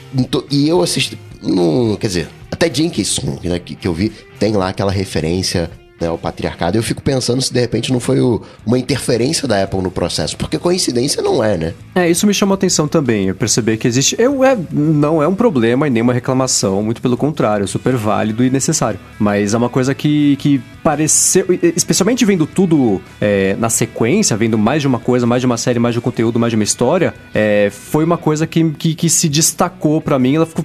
Então, pulou pra fora, sabe? Assim, mais do que de ser uma coisa mais integrada à história, eu mas de novo... Vi, eu não vi uma crítica construída. É, é. Talvez eu esteja sendo ingênuo, mas eu não vi uma crítica construída. Eu vi mais um, uma demonstração de como a coisa é, sabe? Sem necessariamente querer criticar diretamente. É, são tão é, acusativos, eu não sei, mas isso é, é uma, uma discussão que... O que é, eu vi, é... que, eu, que eu gostei, aí é aquela coisa, né? Porque bate um pouco com, com o que eu acredito, e é, é o lance de você mostrar como superstição e como religiosidade, de uma certa forma, pode ser danosa, né? Uhum. Que também não vou entrar em detalhes pra não dar spoiler. Mas específico do Si. É específico do Si. Uhum. Isso eu achei bacana, gostei, porque falou comigo, né? Talvez uhum. a pessoa que tem crenças diferentes das minhas vai se sentir ofendido, né? Sim, pode mas ser. Achei bem bacana. Eu, eu gostei também como o, o que... como eles enxergam como divino aquilo que vem dos seres humanos de antigamente, porque eles não, em parte, porque eles não enxergam. Uhum. Né? Isso é, é sensacional, assim, eu recomendo assistir porque é, eu, eu achei legal, porque eu não conseguiria ter essas sacadas que eles tiveram. Tá, ninguém enxerga, ninguém nem sabe como é enxergar, então uhum. o que acontece, né? Como eles veem, aí vem no sentido de entendem as uhum. coisas ao redor. É, é bem interessante. É, a premissa é bacana. Eu, eu tentei ver, eu, não, eu falei que eu vi só um pedaço porque eu não consegui. É uma série que não... fala comigo, ela não me empolga, uhum. assim como me empolgou o Rambo. Cada vez que eu trocava de cena, eu falava, putz, voltou pra esse personagem? Putz, voltou pra esse personagem? Eu falei, não, eu não quero ver ninguém, então eu não quero ver a série. Né? Então... Faz sentido, né? Você é... não se importa com nenhum personagem. Exatamente, né? Então... Não é pra você. É... E, na verdade, apesar da... da produ... como eu comentei no começo, a produção é super legal. For All Mankind, que é um tema que fala muito comigo, mas eu comecei a ver o segundo episódio e falei, putz... Não, não, não, não pegou, sabe? Não deu vontade de conver, acompanhar aquela coisa toda. Talvez é um, uma coisa de momento, vai, vai passar e eu vou estar mais afim de ver. Mas nenhuma delas me pegou a ponto de eu querer falar, putz, toda semana ou cada duas semanas eu vou querer assistir. Porque eu tô com... Isso é uma coisa cem por cento minha. Eu tô com um pouco de, de, de saturação da oferta artificial de conteúdos originais. Sim. O Apple T V Plus... É porque... É, é, é uma parte mais filosófica até, mas o, o, o que tá me incomodando é o seguinte. Você tinha antes as T Vs a cabo que agrupavam conteúdos que existiam pra poder passar comercial e ganhar dinheiro. Agora é o contrário. Agora você tem... O, a, a, as séries só existem porque a Apple precisava ter um serviço de assinatura. Ela, o motivo da série existir não é, uma, não é um conteúdo original que, que, que saiu da alma de alguém, foi escrito, foi produzido, que tava a fim de fazer, a Apple comprou o direito. Não. A Apple encomendou a série pra ter uma plataforma. E isso eu tô percebendo, e agora que eu passei essas duas semanas nos Estados Unidos, cara, você, você abre a torneira, é pinga comercial de, de plataforma, de conteúdo, de série, é tanta coisa o tempo inteiro. No metrô, não tinha uma propaganda que não fosse da assinatura da N B C, da assinatura da Fox, da assinatura da T N T, da assinatura da... Todo mundo vendendo, ah, essa série, essa série, empurrando tanto que, que tá, tá um, tá, pasteurizou tudo na, na, na minha... impressão que eu tenho desse mercado. Então eu vendo as séries, eu pensava na... É claro que é ficção, mas vocês estão inventando história pra poder passar, não era? No, ah. The Morning Show não existiu, é claro. É. Mas eu não consegui é, é, tá, tá receptivo a essa série como um conteúdo original, é, como acontecia com outras séries até recentemente, porque parece que a série foi criada pra te fazer assinar, e não você assina porque a série está lá. É, entendeu? Tá nesse nível, você vai abrir a geladeira e tem medo de abrir a geladeira e ter um serviço de assinatura lá dentro. É, mas, porque... Mas, eu, mas... mas é, cara, é, isso é porque a gente tá na, na guerra, na, na, na corrida do ouro, entendeu? Uhum. E daqui a pouco vai morrer, vão, vão sobrar poucos, porque vai acabar a corrida do ouro, todo mundo vai reclamar que não tá dando dinheiro e vai sobrar só um ou outro. É, uhum. é que nem a, a corrida do ouro dos apps, que tudo era app, tinha propaganda de app em toda a esquina. É, sempre acontece isso, né? Faz parte. É, acho que sim. Mas o, o, tem uma, uma, uma coisa que eu achei... Né? Porque eu olhei com esse olhar, né, de, que eu falei, né? O Apple Arcade são jogos impecáveis, sem alma. Mas dentro do... Do, do Apple T V Plus, eu consegui enxergar a alma, eu consegui enxergar ali originalidade, eu não vi ali um compilado de coisas, né? Eu não vi ali um conjunto de referências, é. É, a coisa é original. Até, até porque, eu, ia fal- eu, eu, eu entendo o que o Mendes está falando, mas eu, eu vejo completamente o oposto do Netflix, por exemplo, né? O Netflix começou a comprar série e produzir tudo que podia produzir justamente por isso, porque eu tenho que produzir as minhas coisas porque vai todo mundo embora daqui daqui a pouco, né? É, a Apple fez o caminho inverso, tanto que eles nem produziram muita coisa. Lembra que a gente tava falando, quando ia lançar, que eu falei, não, vai ter que lançar um monte de coisa, o catálogo do iTunes vai ter que estar no Apple T V, senão os caras não vão ter como segurar a galera. É, eles fizeram poucas séries, muito bem produzidas, independentemente de roteiro, falando só de nível de produção, muito bem produzidas. É... E sim, se você parar pra ver, tem um tipo de série de cada coisa, né? Tem um documentário dos elefantes, tem uma série medieval, não sei o que, com o Jason Momoa, que, né, o cara gostam dele. Tem uma série do For All Mankind, que eu, eu não vi ainda, não me contem do que, que é, porque eu não gosto de, de sinopse. Uhum. É, e tem uma série do, de meio comédia, que é o Morning Show, não sei o que, não sei o que lá. É, eles, tão, eles têm todos os gêneros lá pra, pra pegar todo mundo, pra, tipo, de fato, temos grandes séries pra, teoricamente, serem as novas grandes coisas que a Apple tá fazendo de séries novas e concorrer com que já tem por aí. Mas, por outro lado, é, é, é uma oportunidade que a Apple tá dando pra galera que tá escrevendo, porque, se eu não me engano, se, eu, se a minha memória não falha, quando eles anunciaram o T V Plus lá, eles falaram todos os atores que estariam escrevendo roteiros pra eles, né? Uhum. E talvez essa galera não tivesse a oportunidade de escrever um roteiro tão cedo, de criar uma série, um filme, whatever, se não tivesse vindo a Apple e falar, ah, vamos fazer aí, eu quero ganhar um dinheiro, mas me produza um negócio legal. E... É, provavelmente, não sei, né, mas é, é, é provável que tudo isso que nós estamos assistindo já era uma ideia que tava lá numa gaveta, ou tá, né, uhum. o, a pessoa já tinha, é, comparando aqui, é uma comparação completamente absurda, mas assim, é, eu sou convidado volta e meia pra palestrar em eventos, e eu não crio uma palestra, a pessoa vem, ah, Rambo, eu quero que você crie uma palestra sobre tal coisa pra fazer nesse evento tal dia em tal lugar. Não, eu tenho uma lista de ideias de, de palestra que eu quero dar, e o cara é. me chama, ah, vai essa aqui, né? Uhum. É, então, de talvez seja um pouco disso também, né? O, a pessoa já tinha, mas a gente sabe que rolou uma interferência da Apple até certo ponto, né? Uhum. No... Na que sempre escolha, obviamente. É, sempre, inclusive, né? Causou muitos problemas durante as produções. É, gente causou. envolvida na, na, na produção, aí desistia, saía, chamava outra pessoa, mas mudava. Mas teve coisa que a gente viu que era mentira, né? Assim, por exemplo, o lance de que ah, o Tim Cook tava ah, é, é. filtrando pra não ter palavrão na Imagina. série. Isso é completamente mentira, é. porque teve, o que teve de palavrão no The Morning Show... É, parece, fala mais que marinheiros, palavrão no The Morning Show. É uma coisa inacreditável, né? É verdade, então, assim... É, não rolou tanto assim como, como falaram também. É, é aquela coisa, né? O, o boato, ele geralmente tem um fundinho de verdade com e aí distorção. amplificado, é. é. O, o Breaking Bad é original, o Game of Thrones é original. Não é aquela coisa tipo Wolverine da Marvel versus o Lobo da D C... Uhum. Sei lá, o Aquaman da D C versus o... Acho que é Namor, né? O, o, Namor, o Aquaman é. da, da, da é. Marvel. Né? Que são, assim, né? Que estão na mesma linha de... de né? Um parece cópia do outro ali. Não, você vê que teve um, um desenvolvimento ali. Teve um, teve um trabalho original em cima. Que às vezes vai pegar a pessoa, às vezes não vai pegar... Lá o documentário lá do, do, do, do Animal Planet, eu vi lá o primeiro episódio, lá os elefantinhos, mas não, não dei sequência. Os elefantinhos. E esse lance do...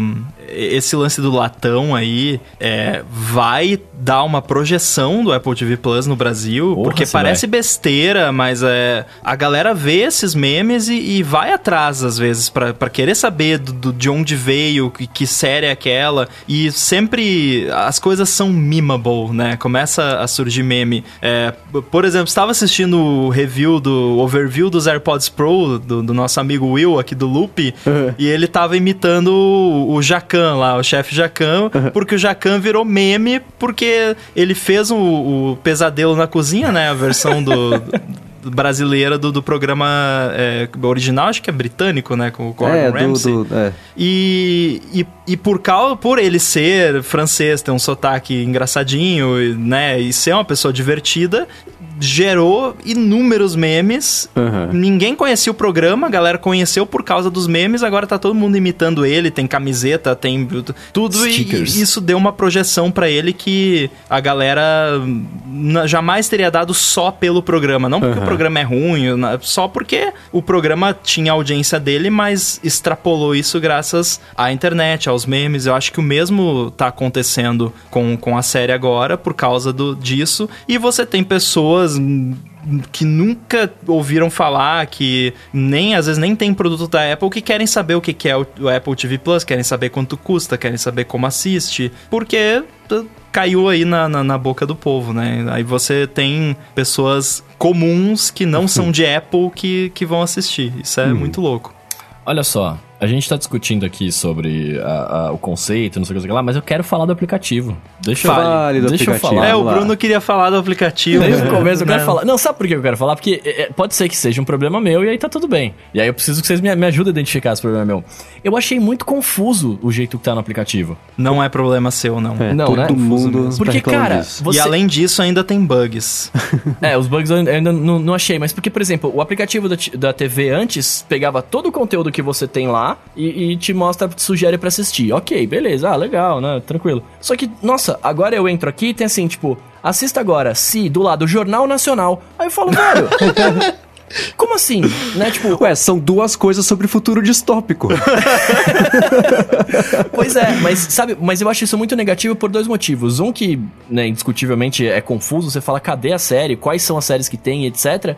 E outra que assim, tipo, que me falaram já e vieram me perguntar. É, tipo, é, minha amiga falou assim pra mim, ah, mas qual que é o lance da Apple T V? Porque eu entro ali, aí eu clico numa série e tem uma série pra assistir. Eu vou ver o filme do lado, é pago. Eu tenho que alugar. Como é que é isso? Porque é o que puxa do iTunes, né? Então assim, é de fato confuso. Isso é muito negativo, porque as pessoas não podem nem entender o que que é, né? Eu, eu não tô numa posição muito boa pra falar nada, porque eu falei que não tinha Fortnite pra Android. Mas como eu tava, como eu tava acamado, quando eu vi do lado do See, o Watchmen, eu falei, ué, Watchmen? Do, do Apple T V Plus? É da Apple? Eu fiquei ali uns cinco segundos olhando até entender, até cair a ficha. Mas então, Coca, você está trazendo pra gente aqui a perspectiva de um coroa digital. Porque é isso, é, é isso que vai acontecer. A pessoa vai... Todos que estamos aqui vamos ter que explicar pro pai, pra mãe, pro vô, pra tia. A gente que... vai ter que explicar. Mas a Apple é. tá fazendo aquele, aquele scammer lá do, do, do, do, do, da assinatura. Deixa é. ali do lado, aí o a cara gente vai, vai compra... Ter... De... Ah, é. Não, a gente vai ter que explicar pro pai, pro tio, pra... enfim, por que que consegue assistir, por que que pode assistir Se, mas não pode assistir o outro negócio que tá do lado, por que que o negócio que tá do lado tem que pagar. E isso vai ser confuso. E, e assim, tem bugs também, vou reclamar de bugs. é, n- não bugs necessariamente, mas assim, coisas que não, não tão bem feitas, na minha opinião. Não tem pular a abertura, né? Que aí vocês já sabem que me irrita, porque eu não gosto Aliás, de abertura. Você falou de abertura. Mendes, você achou a abertura de For All Mankind parecida com a de Si? Uh, cara, meu cérebro eliminou da minha cabeça a abertura de eu Si. Tá vendo como é irrelevante a abertura? É, não. A abertura de For All Mankind eu achei linda. A abertura do, do The Morning Show achei, achei super bonitinha também. Me lembrou aquelas, até as coisas que a Apple faz de mil nãos pra cada sim, aquela coisa conceitual gráfica, mas a do Si eu não lembro. Eu achei a do Si parecida com a do For All Mankind, que por sua vez eu achei parecida com a de The Westworld. Tem um padrão. É, mas então, é, eu peguei um bug. Isso eu acredito que seja um bug. É, antes do episódio, tem o resumo do que aconteceu no episódio anterior. Pelo menos uhum. em Si é assim que eu tava uhum. assistindo os episódios. Uhum. Pra começar, se eu, se eu acabei de assistir o episódio um e, e ele pulou automaticamente pro próximo episódio, não precisa passar o é. resumo. Tipo, não me interessa, eu acabei de assistir. É, que a não, inteligência né? da Netflix faz isso, né? Ele já Exato. pula direto. Pula. É, aí, assim, o, rolou duas vezes comigo isso. É, eu, ele passou sozinho pro próximo episódio, passou o resumo do, do episódio e parou. Tipo, passou, passou tela preta. Ficou tela preta. E, e, e foi engraçado porque eu tava assistindo, acho que foi no segundo episódio. Aí passou o resumo, já achei estranho, mas eu não pulei porque eu tava com preguiça. Aí terminou o resumo, tela preta. E aí eu fiquei assim, olhando Esse, pra nossa, tela. Nossa, que conceito, é pra gente se sentir é, os personagens. Não, porque eu pensei, não, é uma série onde as pessoas não enxergam. Tela preta e, e eu não sei se era algum barulho na rua, alguma coisa, mas eu, eu achei que tava dando, tipo, um, sabe, é. um barulhinho assim. De ambiência. D V D de Skol. Aí ficou, sei lá, uns, eu fiquei uns dez segundos olhando pra tela preta e nada, né? E aí, aí eu mexi no controle, eu vi que realmente... E não foi, tipo, travou o streaming, não. Direitinho, terminou o resumo, pum, parou. E aí, quando eu fui assistir o episódio três também, mesma coisa. Rodou o resumo do episódio dois, pum, parou. Caramba. Pô, que isso? É, não tem... Resumo de episódio é uma coisa que eu, eu, eu acho sempre ruim, porque... Não, ainda eles... mais quando você acabou ah, de assistir, é, né? É, é, é que nem trailer mal feito que você não precisa ver o filme mais. Tipo o trailer do Velozes e Furiosos quarenta e cinco, que saiu recentemente, que é um curta, conta tudo o que vai acontecer no filme. Então, e resume assim, ah, no episódio passado da série e tal, aí eles postam seis cenas que são essenciais pra você entender o episódio, mas se você vê essa cena que eles estão te lembrando, você fala, por que, que eles querem lembrar isso? Porque esse casal vai dar um beijo, porque esses dois vão brigar, porque você já sabe o que vai acontecer, porque estão mostrando isso do passado. É óbvio que a história, o episódio inteiro vai ser sobre esses personagens. Então sempre é acho que esses nem... resumos é, é ruins, tiram da experiência. É, eles fazem você começar a, a criar teorias da conspiração na sua cabeça, né? É, então. É que nem o, o MasterChef, tem uma coisa no MasterChef que me irrita, eu adoro MasterChef, mas assim, eles têm aquelas entrevistas com as, os participantes, que obviamente elas foram gravadas depois do, uhum. do episódio ser gravado. E aí, quando tem alguém que tá fazendo ali alguma coisa, e aí você... corta pra entrevista, a pessoa fala, começa a chorar muito, tá muito emocionada, uhum. você já começa a pensar, ih, é porque saiu, foi o eliminado, porque tá muito emocionado na, na entrevista depois, Sim. é porque foi eliminado. É a mesma coisa, né? Por que que eles estão focando nisso, é, né? Então, no resumo. Então, isso... A, intro, a abertura de série eu não pulo em respeito aos criadores, mas... eu assisto uma vez. Antes do, do, do coisa, eu, eu, eu, eu pulo porque eu não quero saber sobre o que vai ser o episódio, senão eu leio a sinopse. Eu prefiro ver o episódio, então aí... ó. Não, e só pra deixar claro, né? Eu amo motion graphics, eu, uhum. eu acho um trabalho fantástico, mas eu assisti uma vez, tá bom, eu não preciso uhum. assistir toda vez, né? Ainda mais uhum. quando você tá binge-watching, né? É, pra mim faz parte do ritual da, da, da, da série. Cara, assim, House of Cards, que tinha a abertura durava quarenta e cinco minutos. Nossa. Aí tudo bem, né? É, final Game do... of Thrones também, é. A abertura era gigante. Então, mas, mas eu, eu, eu prefiro ver. Eu acho, acho um desrespeito o botão pular. Mas isso é de Uma novo. Uma abertura só, que eu só assistia eu. era do Breaking Bad, porque era tipo dez segundos. Ah, é, de Lost, que se você tentasse pular, você já tinha acabado também. É. Mas é isso, eu vi, eu vi tudo no iPad, né? E no iPad, pra mim, ele não passava os episódios. Tanto que eu até falei, eu falei, ué, será que não tem esse negócio de passar automático? Tipo, acabava o episódio, ele minimizava, né? E voltava pra tela inicial lá. Ah, pô, que, que zoado. E também o lance da uhum. inteligência de você... De você tá vendo o episódio, ele parar... No, você parou naquele momento específico, né? Pra mim, não rolava. Tipo, eu entrava no episódio e ele voltava sempre do começo. É, eu vi gente reclamando dessa experiência. Gente de países diversos querendo assinar e falando, não está disponível no seu país. E claro que estava. Então, o comecinho foi meio... Sabe meio o que, que é isso? É. Isso é a Apple usando o mesmo sistema, que é o mesmo sistema desde os anos noventa, que usa, usava pro iTunes, usava pra, usa pra App Store, agora estão usando pro T V plus, é. E aí quando libera um produto novo, demora uma semana pra propagar, propagar. É pra Putz. todos os países. Ai, é. pelo amor Tem de alguma Deus. coisa a ver com Web Objects ou nada a ver com isso? Com certeza. Me veio, é, me com veio certeza. a cabeça. Isso, você olha as U R Ls lá, é... não sei o que, W O A, que é Web é. Objects, alguma coisa. Ah, é Apple. Troca, galera, faz aí um negócio novo. Muito bem, enquanto não faz um negócio novo, vamos para o A D T, que é a parte Opa. que você que está escutando aqui o episódio consegue perguntar para a gente. Se tem, quer saber a nossa opinião sobre algum tema interessante, quer fazer uma pergunta criativa, manda com a hashtag AloADT no Twitter, que cai aqui para a gente, a gente pinça algumas para responder ao final do episódio. E foi exatamente isso que o Fábio Anaga falou. Ele falou o seguinte, e se a Apple lançasse um iPhone e o AirPod Touch que dessem para grudar um no outro, para aparecer, por exemplo, um Surface Duo? Vocês acham que ia virar? Tava vendendo a minha casa e compraria. Coloca aqui aquele vídeo do Caetano Veloso. Nossa, cara, que loucura. Que isso, eu achei muito legal, eu cara. Eu acho nada a ver, loucura é? isso aí. Por quê? Sei lá, não faz o menor sentido. É, eu acho tá, que você tá, que ser um... tá do mesmo jeito que eu, que assim, você... Por que, por que, que você gosta? Ah, porque eu gosto. Por que, que você não gosta? Porque é, porque é loucura, não. não pô, ia ser é a mesma legal. coisa, tipo, é, é, são os opostos, né? Ah, por que, que você gosta? Ah, porque é maneiro. Por que, que você não gosta? Porque é loucura. Eu acho, eu fiquei pensando nisso, é, é que... a parte prática da brincadeira... Se, se a Apple lançasse um, um iPhone e um display... Porque senão você tem que ter o quê? Você tem que ter um iPod Touch com a, os mesmos recursos gráficos e capacidade de processamento do iPhone. Então você ia ter uma tela com... com né, uma tela que ia conseguir uhum. processar jogos e a outra, e outra tela não. não. A fumaça é. ia virar né, blocos. Então é, ia ser meio estranho. Então se fosse uma tela para você ligar como se fosse o Sidecar, por exemplo... Talvez pudesse funcionar para você, inclusive. Mas é que eu acho que o, o que o Fábio tá falando aqui é que ele, ele usou o iPod de exemplo porque é um device parecido, né? Tipo, mas eu, eu eu imagino que tem que ser do jeito que você tá falando. É uma tela a mais, né? Que você pode fazer qualquer coisa nas duas telas. Aí é eu que gosto. A L G tem o L... Sei lá, é impossível lembrar os nomes da L G, que tem nome, sobrenome e complemento.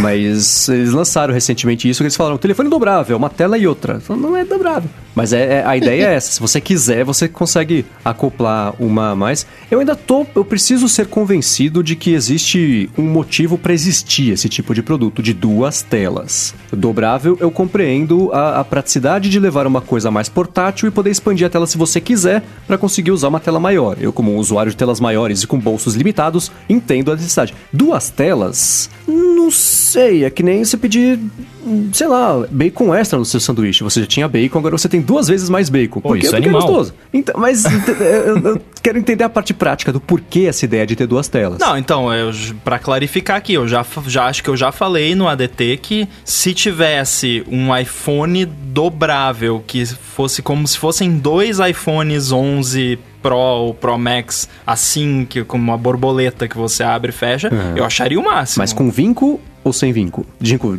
digo duas telas separadas, coladas não, uma na outra? Uma tela. Ah, tá, uma okay. tela dobrável, que nem uhum. o Galaxy Fold. Eu acharia super maneiro. É que eu, eu não estou disposto a ter muitos trade-offs pra ter uma tela dobrável. Uhum. É, é aquela coisa, ca, cada feature que traz um trade-off, você pensa se você prefere ter aquele recurso e ter as desvantagens por conta dele, ou não ter o recurso. Eu, por exemplo, prefiro ter o Notch e ter o Face I D. Você prefere, preferiria não ter o Note, né? Uhum. É, então, é, eu não estaria disposto a ter muitos trade-offs e eu só aceitaria se fosse uma tela dobrável de fato. Duas telas eu acho meio... É, pra quê? E você, vocês estão reparando que o iPhone onze, ele tá ficando mais gordinho, mais uhum. pesadinho... Aí vai chegar uma hora que vai estar tão pesado, tão...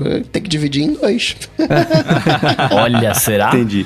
Tudo mais estratégia. Ficou animadíssimo agora. Acho que isso tem não. mais a ver com falta de pressão no seu João Ivo do que qualquer outra coisa, né? Mas dá... É, na verdade, é, é fantástico, né? Porque é uma coisa que a galera tava reclamando já faz tempo, né? Para com essa, essa mania, essa loucura de ter que ter mais fino, mais fino, mais fino uhum. e faz um negócio bom, que a bateria dura. E fizeram, né? A bateria é. dura, é bom...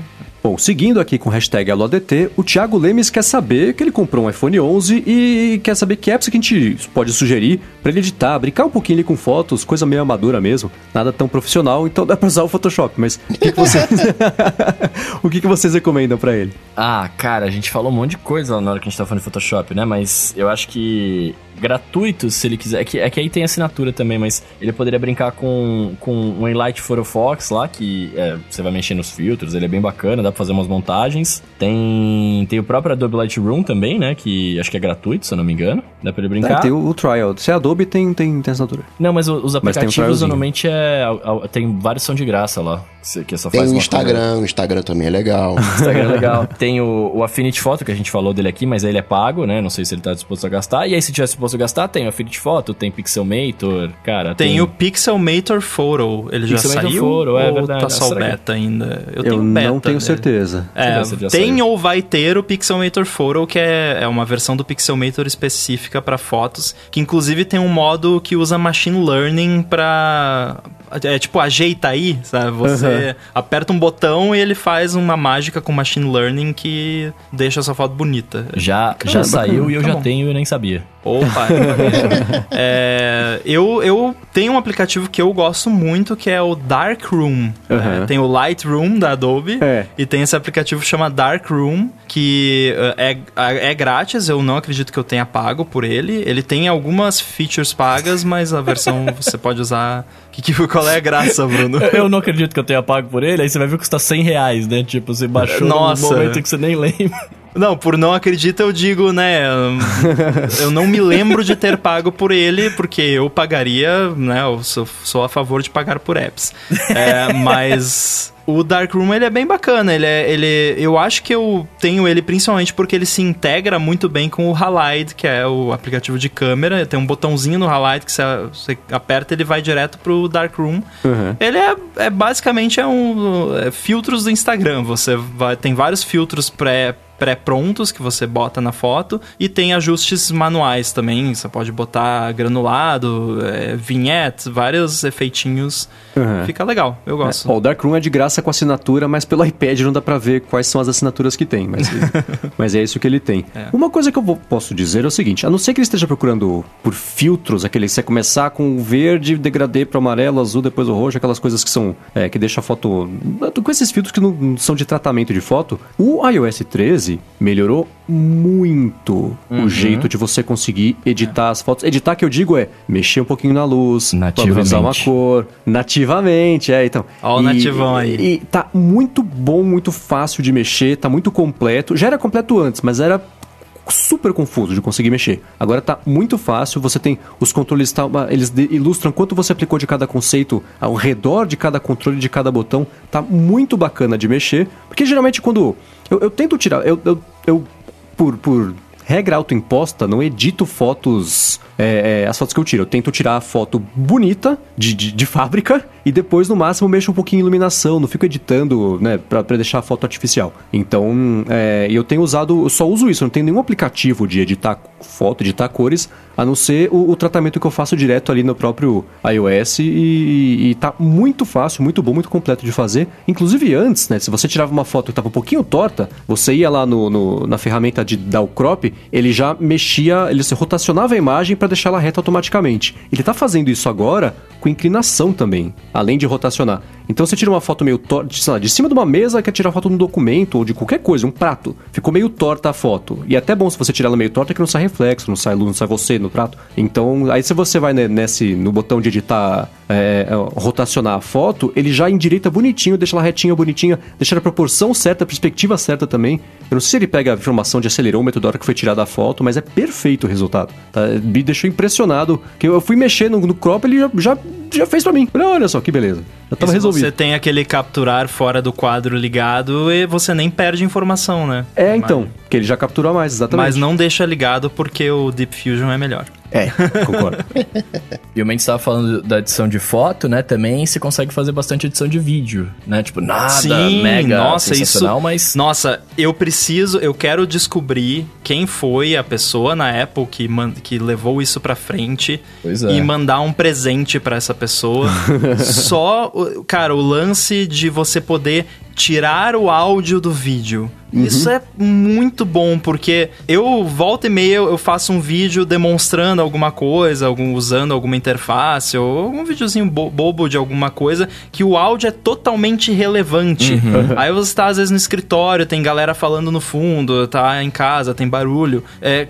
Aí, pô, eu queria mandar o vídeo ou, ou publicar no Twitter, uhum. porque é complicado. Você sabe, né, Mendes? Se, se você posta alguma coisa no Twitter, tem que analisar Sim. com mil detalhes qualquer coisa, porque se tiver um grilo no fundo da, do vídeo, os, vai ter cinquenta pessoas respondendo o tweet falando do grilo. No e não vídeo. do objetivo do que você postou. Não do que eu é. postei no vídeo, né? Uhum. Então, tem, tem isso. E aí, antes, eu tinha que mandar pro Mac, abrir num aplicativo aplicativo de edição de vídeo, tirar o áudio. Agora não, é um botão. Você é, aperta eu, eu mandava pro iMovie, que ainda assim é. era, era mais simples do que mandar pro computador, mas também um trabalhão. Ah, lá, mas é um trampo, você tem que renderizar de novo, tipo, era é, trabalho, assim. Não, agora é fantástico. E, e você pode Parabéns. até cropar o vídeo agora, que é uma das coisas mais legais. Você quer só mostrar um pedacinho cropar, na tela, você vai lá Você e... pode girar, é, girar o vídeo, é, mudar a cor, é muito bom, fantástico. Muito bem. Tudo que a gente comentou de, do, dos, dos links de, de aplicativo que a gente falou aqui, tá na descrição pro Thiago Lemes e todo mundo também conseguir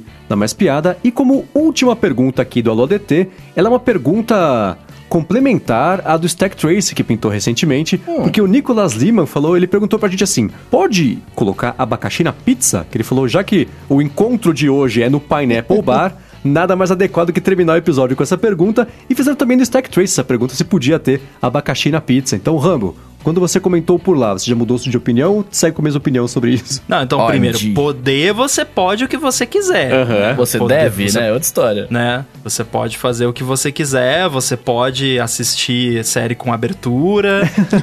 com cobertura. É, pode... Colocar pode... purê no cachorro quente, é, pode tudo. Vou... Você pode colocar o modo é, é, Reduce Motion no iPhone, tirar as animações. Pode fazer Pô, tudo. Obrigado, hein? Mas eu não como uma pizza que tem abacaxi nela. É, cara, eu não colocaria também. Eu acho que queijo e, e abacaxi não, não fica legal. Não orna? Não orna, mano. E você, Coca, põe abacaxi na sua pizza? Aqui no Rio de Janeiro tem um bar extremamente tradicional que vende um sanduíche de filé mignon com queijo, ah. patê e abacaxi. Meu eu eu e Bruno Casemiro fomos aí. É o Cervantes, não é? Exatamente. Sim, eu fui com o Bruno aí não. quando a gente teve encontro do, do uhum. Aleteiro no Rio de Janeiro. Né? Não me convidem. É, talvez assim, pela quantidade de queijo que as pessoas costumam botar na pizza aqui no Brasil, é. o abacaxi ajuda a dar uma Derreta. quebrada na, é. na gordura do, do queijo, porque todo mundo que me conhece sabe que me irrita o exagero de queijo que colocam nas pizzas no geral aqui no Brasil. É, mas aqui no Italy, em São Paulo, inclusive, pretendo ir lá nessa estadia, tem, tem pizzas boas lá. Uhum. Que estão bem equilibradas, mas... É, é lá nos Estados Unidos que tem um lugar que faz a, é, Pineapple Pepperoni, né? É. Que absurdo, gente. Estra, estragar o pepperoni colocando abacaxi é tipo a uva passa nas coisas no Natal. Não. Nossa, não. Pior ainda se for abacaxi passa, né? Nossa. Muito bem, se você quiser encontrar os links que a gente comentou aqui ao longo do episódio, entra no área de transferência.com.br barra cento e cinquenta e um ou dá mais piada aqui nas notas do episódio. Lembrando, hoje, oito da noite, hoje, oito de novembro, vamos lembrar, né? oito da noite, Rua dos Pinheiros treze zero oito, Pineapple Bar, encontro do A D T com o Rambo, com o Edu Garcia, que editou aqui também o episódio. Muitíssimo obrigado, Edu. E, claro, obrigado, Rambo, também, pela participação, quase co-apresentação também, aqui de mais esse episódio do A D T. Muito obrigado, valeu, muito bom estar aqui e quero ver todo mundo no encontro. Boa, pra achar você, pra quem por acaso chegou hoje aqui no A D T, como é que faz? Arroba underline inside no Twitter e no nove to five mac ponto com, tem o Stack Trace lá, sigam lá. Boa. Coca e Bruno também, como sempre, valeu mesmo pela co-apresentação daqui. Eu que agradeço, sempre um prazer e uma honra. Rambo, mais uma vez, brigadão. E pra falar comigo, você sabe, treze zero oito, agora dia oito, oito horas da noite. Nossa, achei que você dá um número de telefone. A gente troca uma bola. Maravilha, maravilha. Eu sou arroba Bruno, underline Casemiro, no Twitter e Instagram mais próximo de você. E é isso, né, cara? Tamo tomando litrão, tomando dry martini, tomando um monte de coisa agora. Cola com nós. Boa, quero ver todos por lá. Eu sou M V C Mendes no Twitter, apresento o Loop Matinal, podcast aqui diário de segunda a sexta do Loop Infinito. E é isso aí, né? Tudo dito e posto, a gente volta na semana que vem, exceto pra quem a gente vai ver hoje à noite lá no encontro. Show, valeu! Falou! Falou! Tchau, tchau!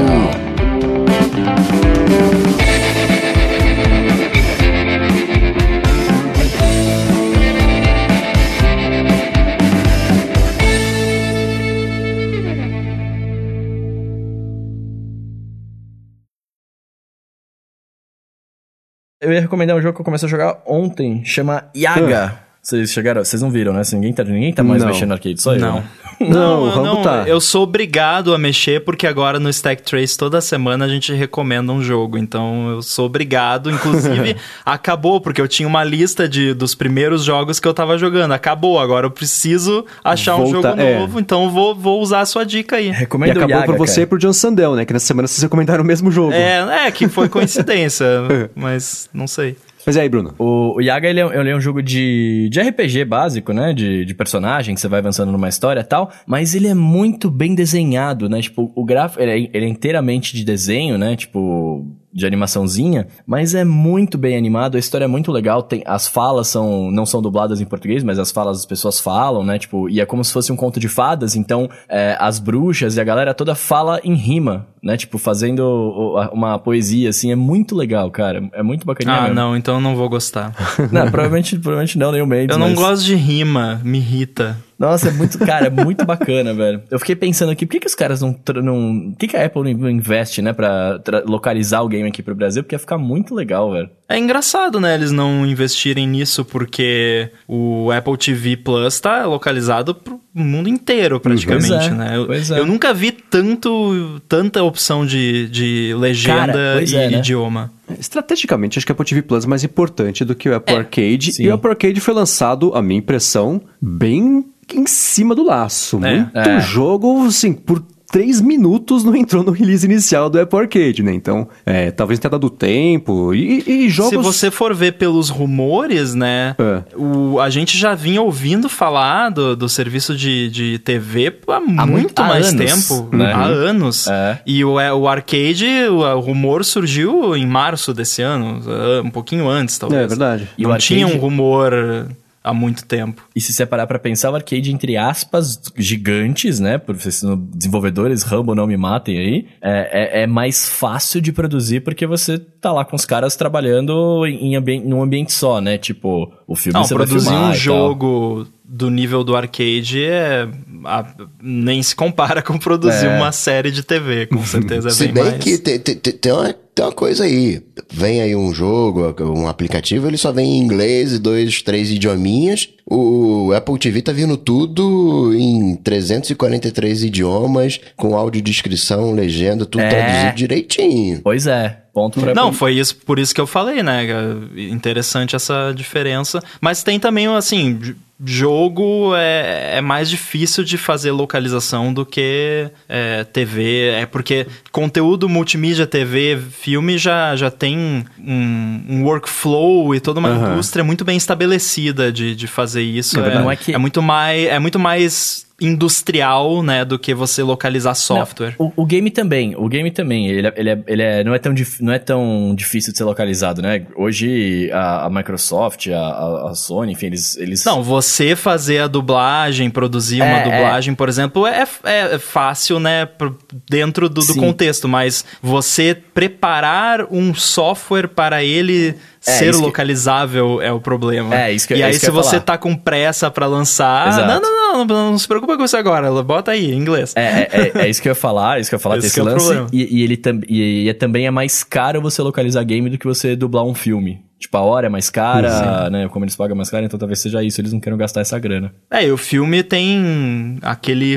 roteiro, aquela edição e acabou. O jogo tem várias, vários, vários arquivos de áudio, né? né? Pois é, é. Ele tem que entrar no momento certo, na hora certa. E esse game ainda, o Yaga, você, você vai traçando a sua história conforme... Você vai fazendo o jogo e ele vai te perguntando o que você quer fazer, como você quer responder, que ação tomar. E tem sempre quatro, cinco ações pra cada fala. Então, cara, imagina quanto arquivo de áudio não deve ter, né? Imagina uhum. o trampo que foi pra... dublar Detroit. É, nossa. Quantidade de diferentes uhum. resultados e caminhos, né? É, pra, pra dublar, na verdade, não é tanto trampo, porque a gente dubla todas as falas e aí quem tem o trampo depois é o programador lá pra encaixar a, as falas. A gente, pega, a gente recebe uma lista e vai, vai lendo lá, né? Vai falando. Vocês... Resumo, sempre sobra pro programador, né? Sempre é. sobra pro programador. Não, mas você recebe uma lista, mas você tem que atuar, né? Então, ah, não, não, não, não tô desmerecendo. Essa troca de contexto, né? Jamais estou desmerecendo meu trabalho, mas é... é, é. assim, se, eu, eu acho que se puser uma balança, né? Tipo assim, quem tem mais trabalho? O cara pra interpretar ou o cara pra, pra programar? Pô, a gente consegue dublar, sei lá, é, a, a gente dubla um, um game cabuloso, um protagonista dubla em cem horas, cento e cinquenta horas aí. Quanto tempo que o, o programador não perde pra ouvir todos os arquivos? Não ouvir, né? Mas vocês, vocês não vão ouvir, claro, porque vocês não falam todas as línguas, né? Mas saber que você tem que pegar aqueles um milhão de arquivos e jogar na pasta certinha, tipo, pra fazer, chamar o bagulho... Cara, quem deve ter mais trabalho mesmo é quem faz Q A disso aí. Quem faz hum, a, é. a revisão depois. Sim. Porque a pessoa tem que passar por cada negocinho ali pra ter certeza. Que... Imagina se bota a fala errada, né? No, no lugar é. errado. Bota um latão de Skol. É.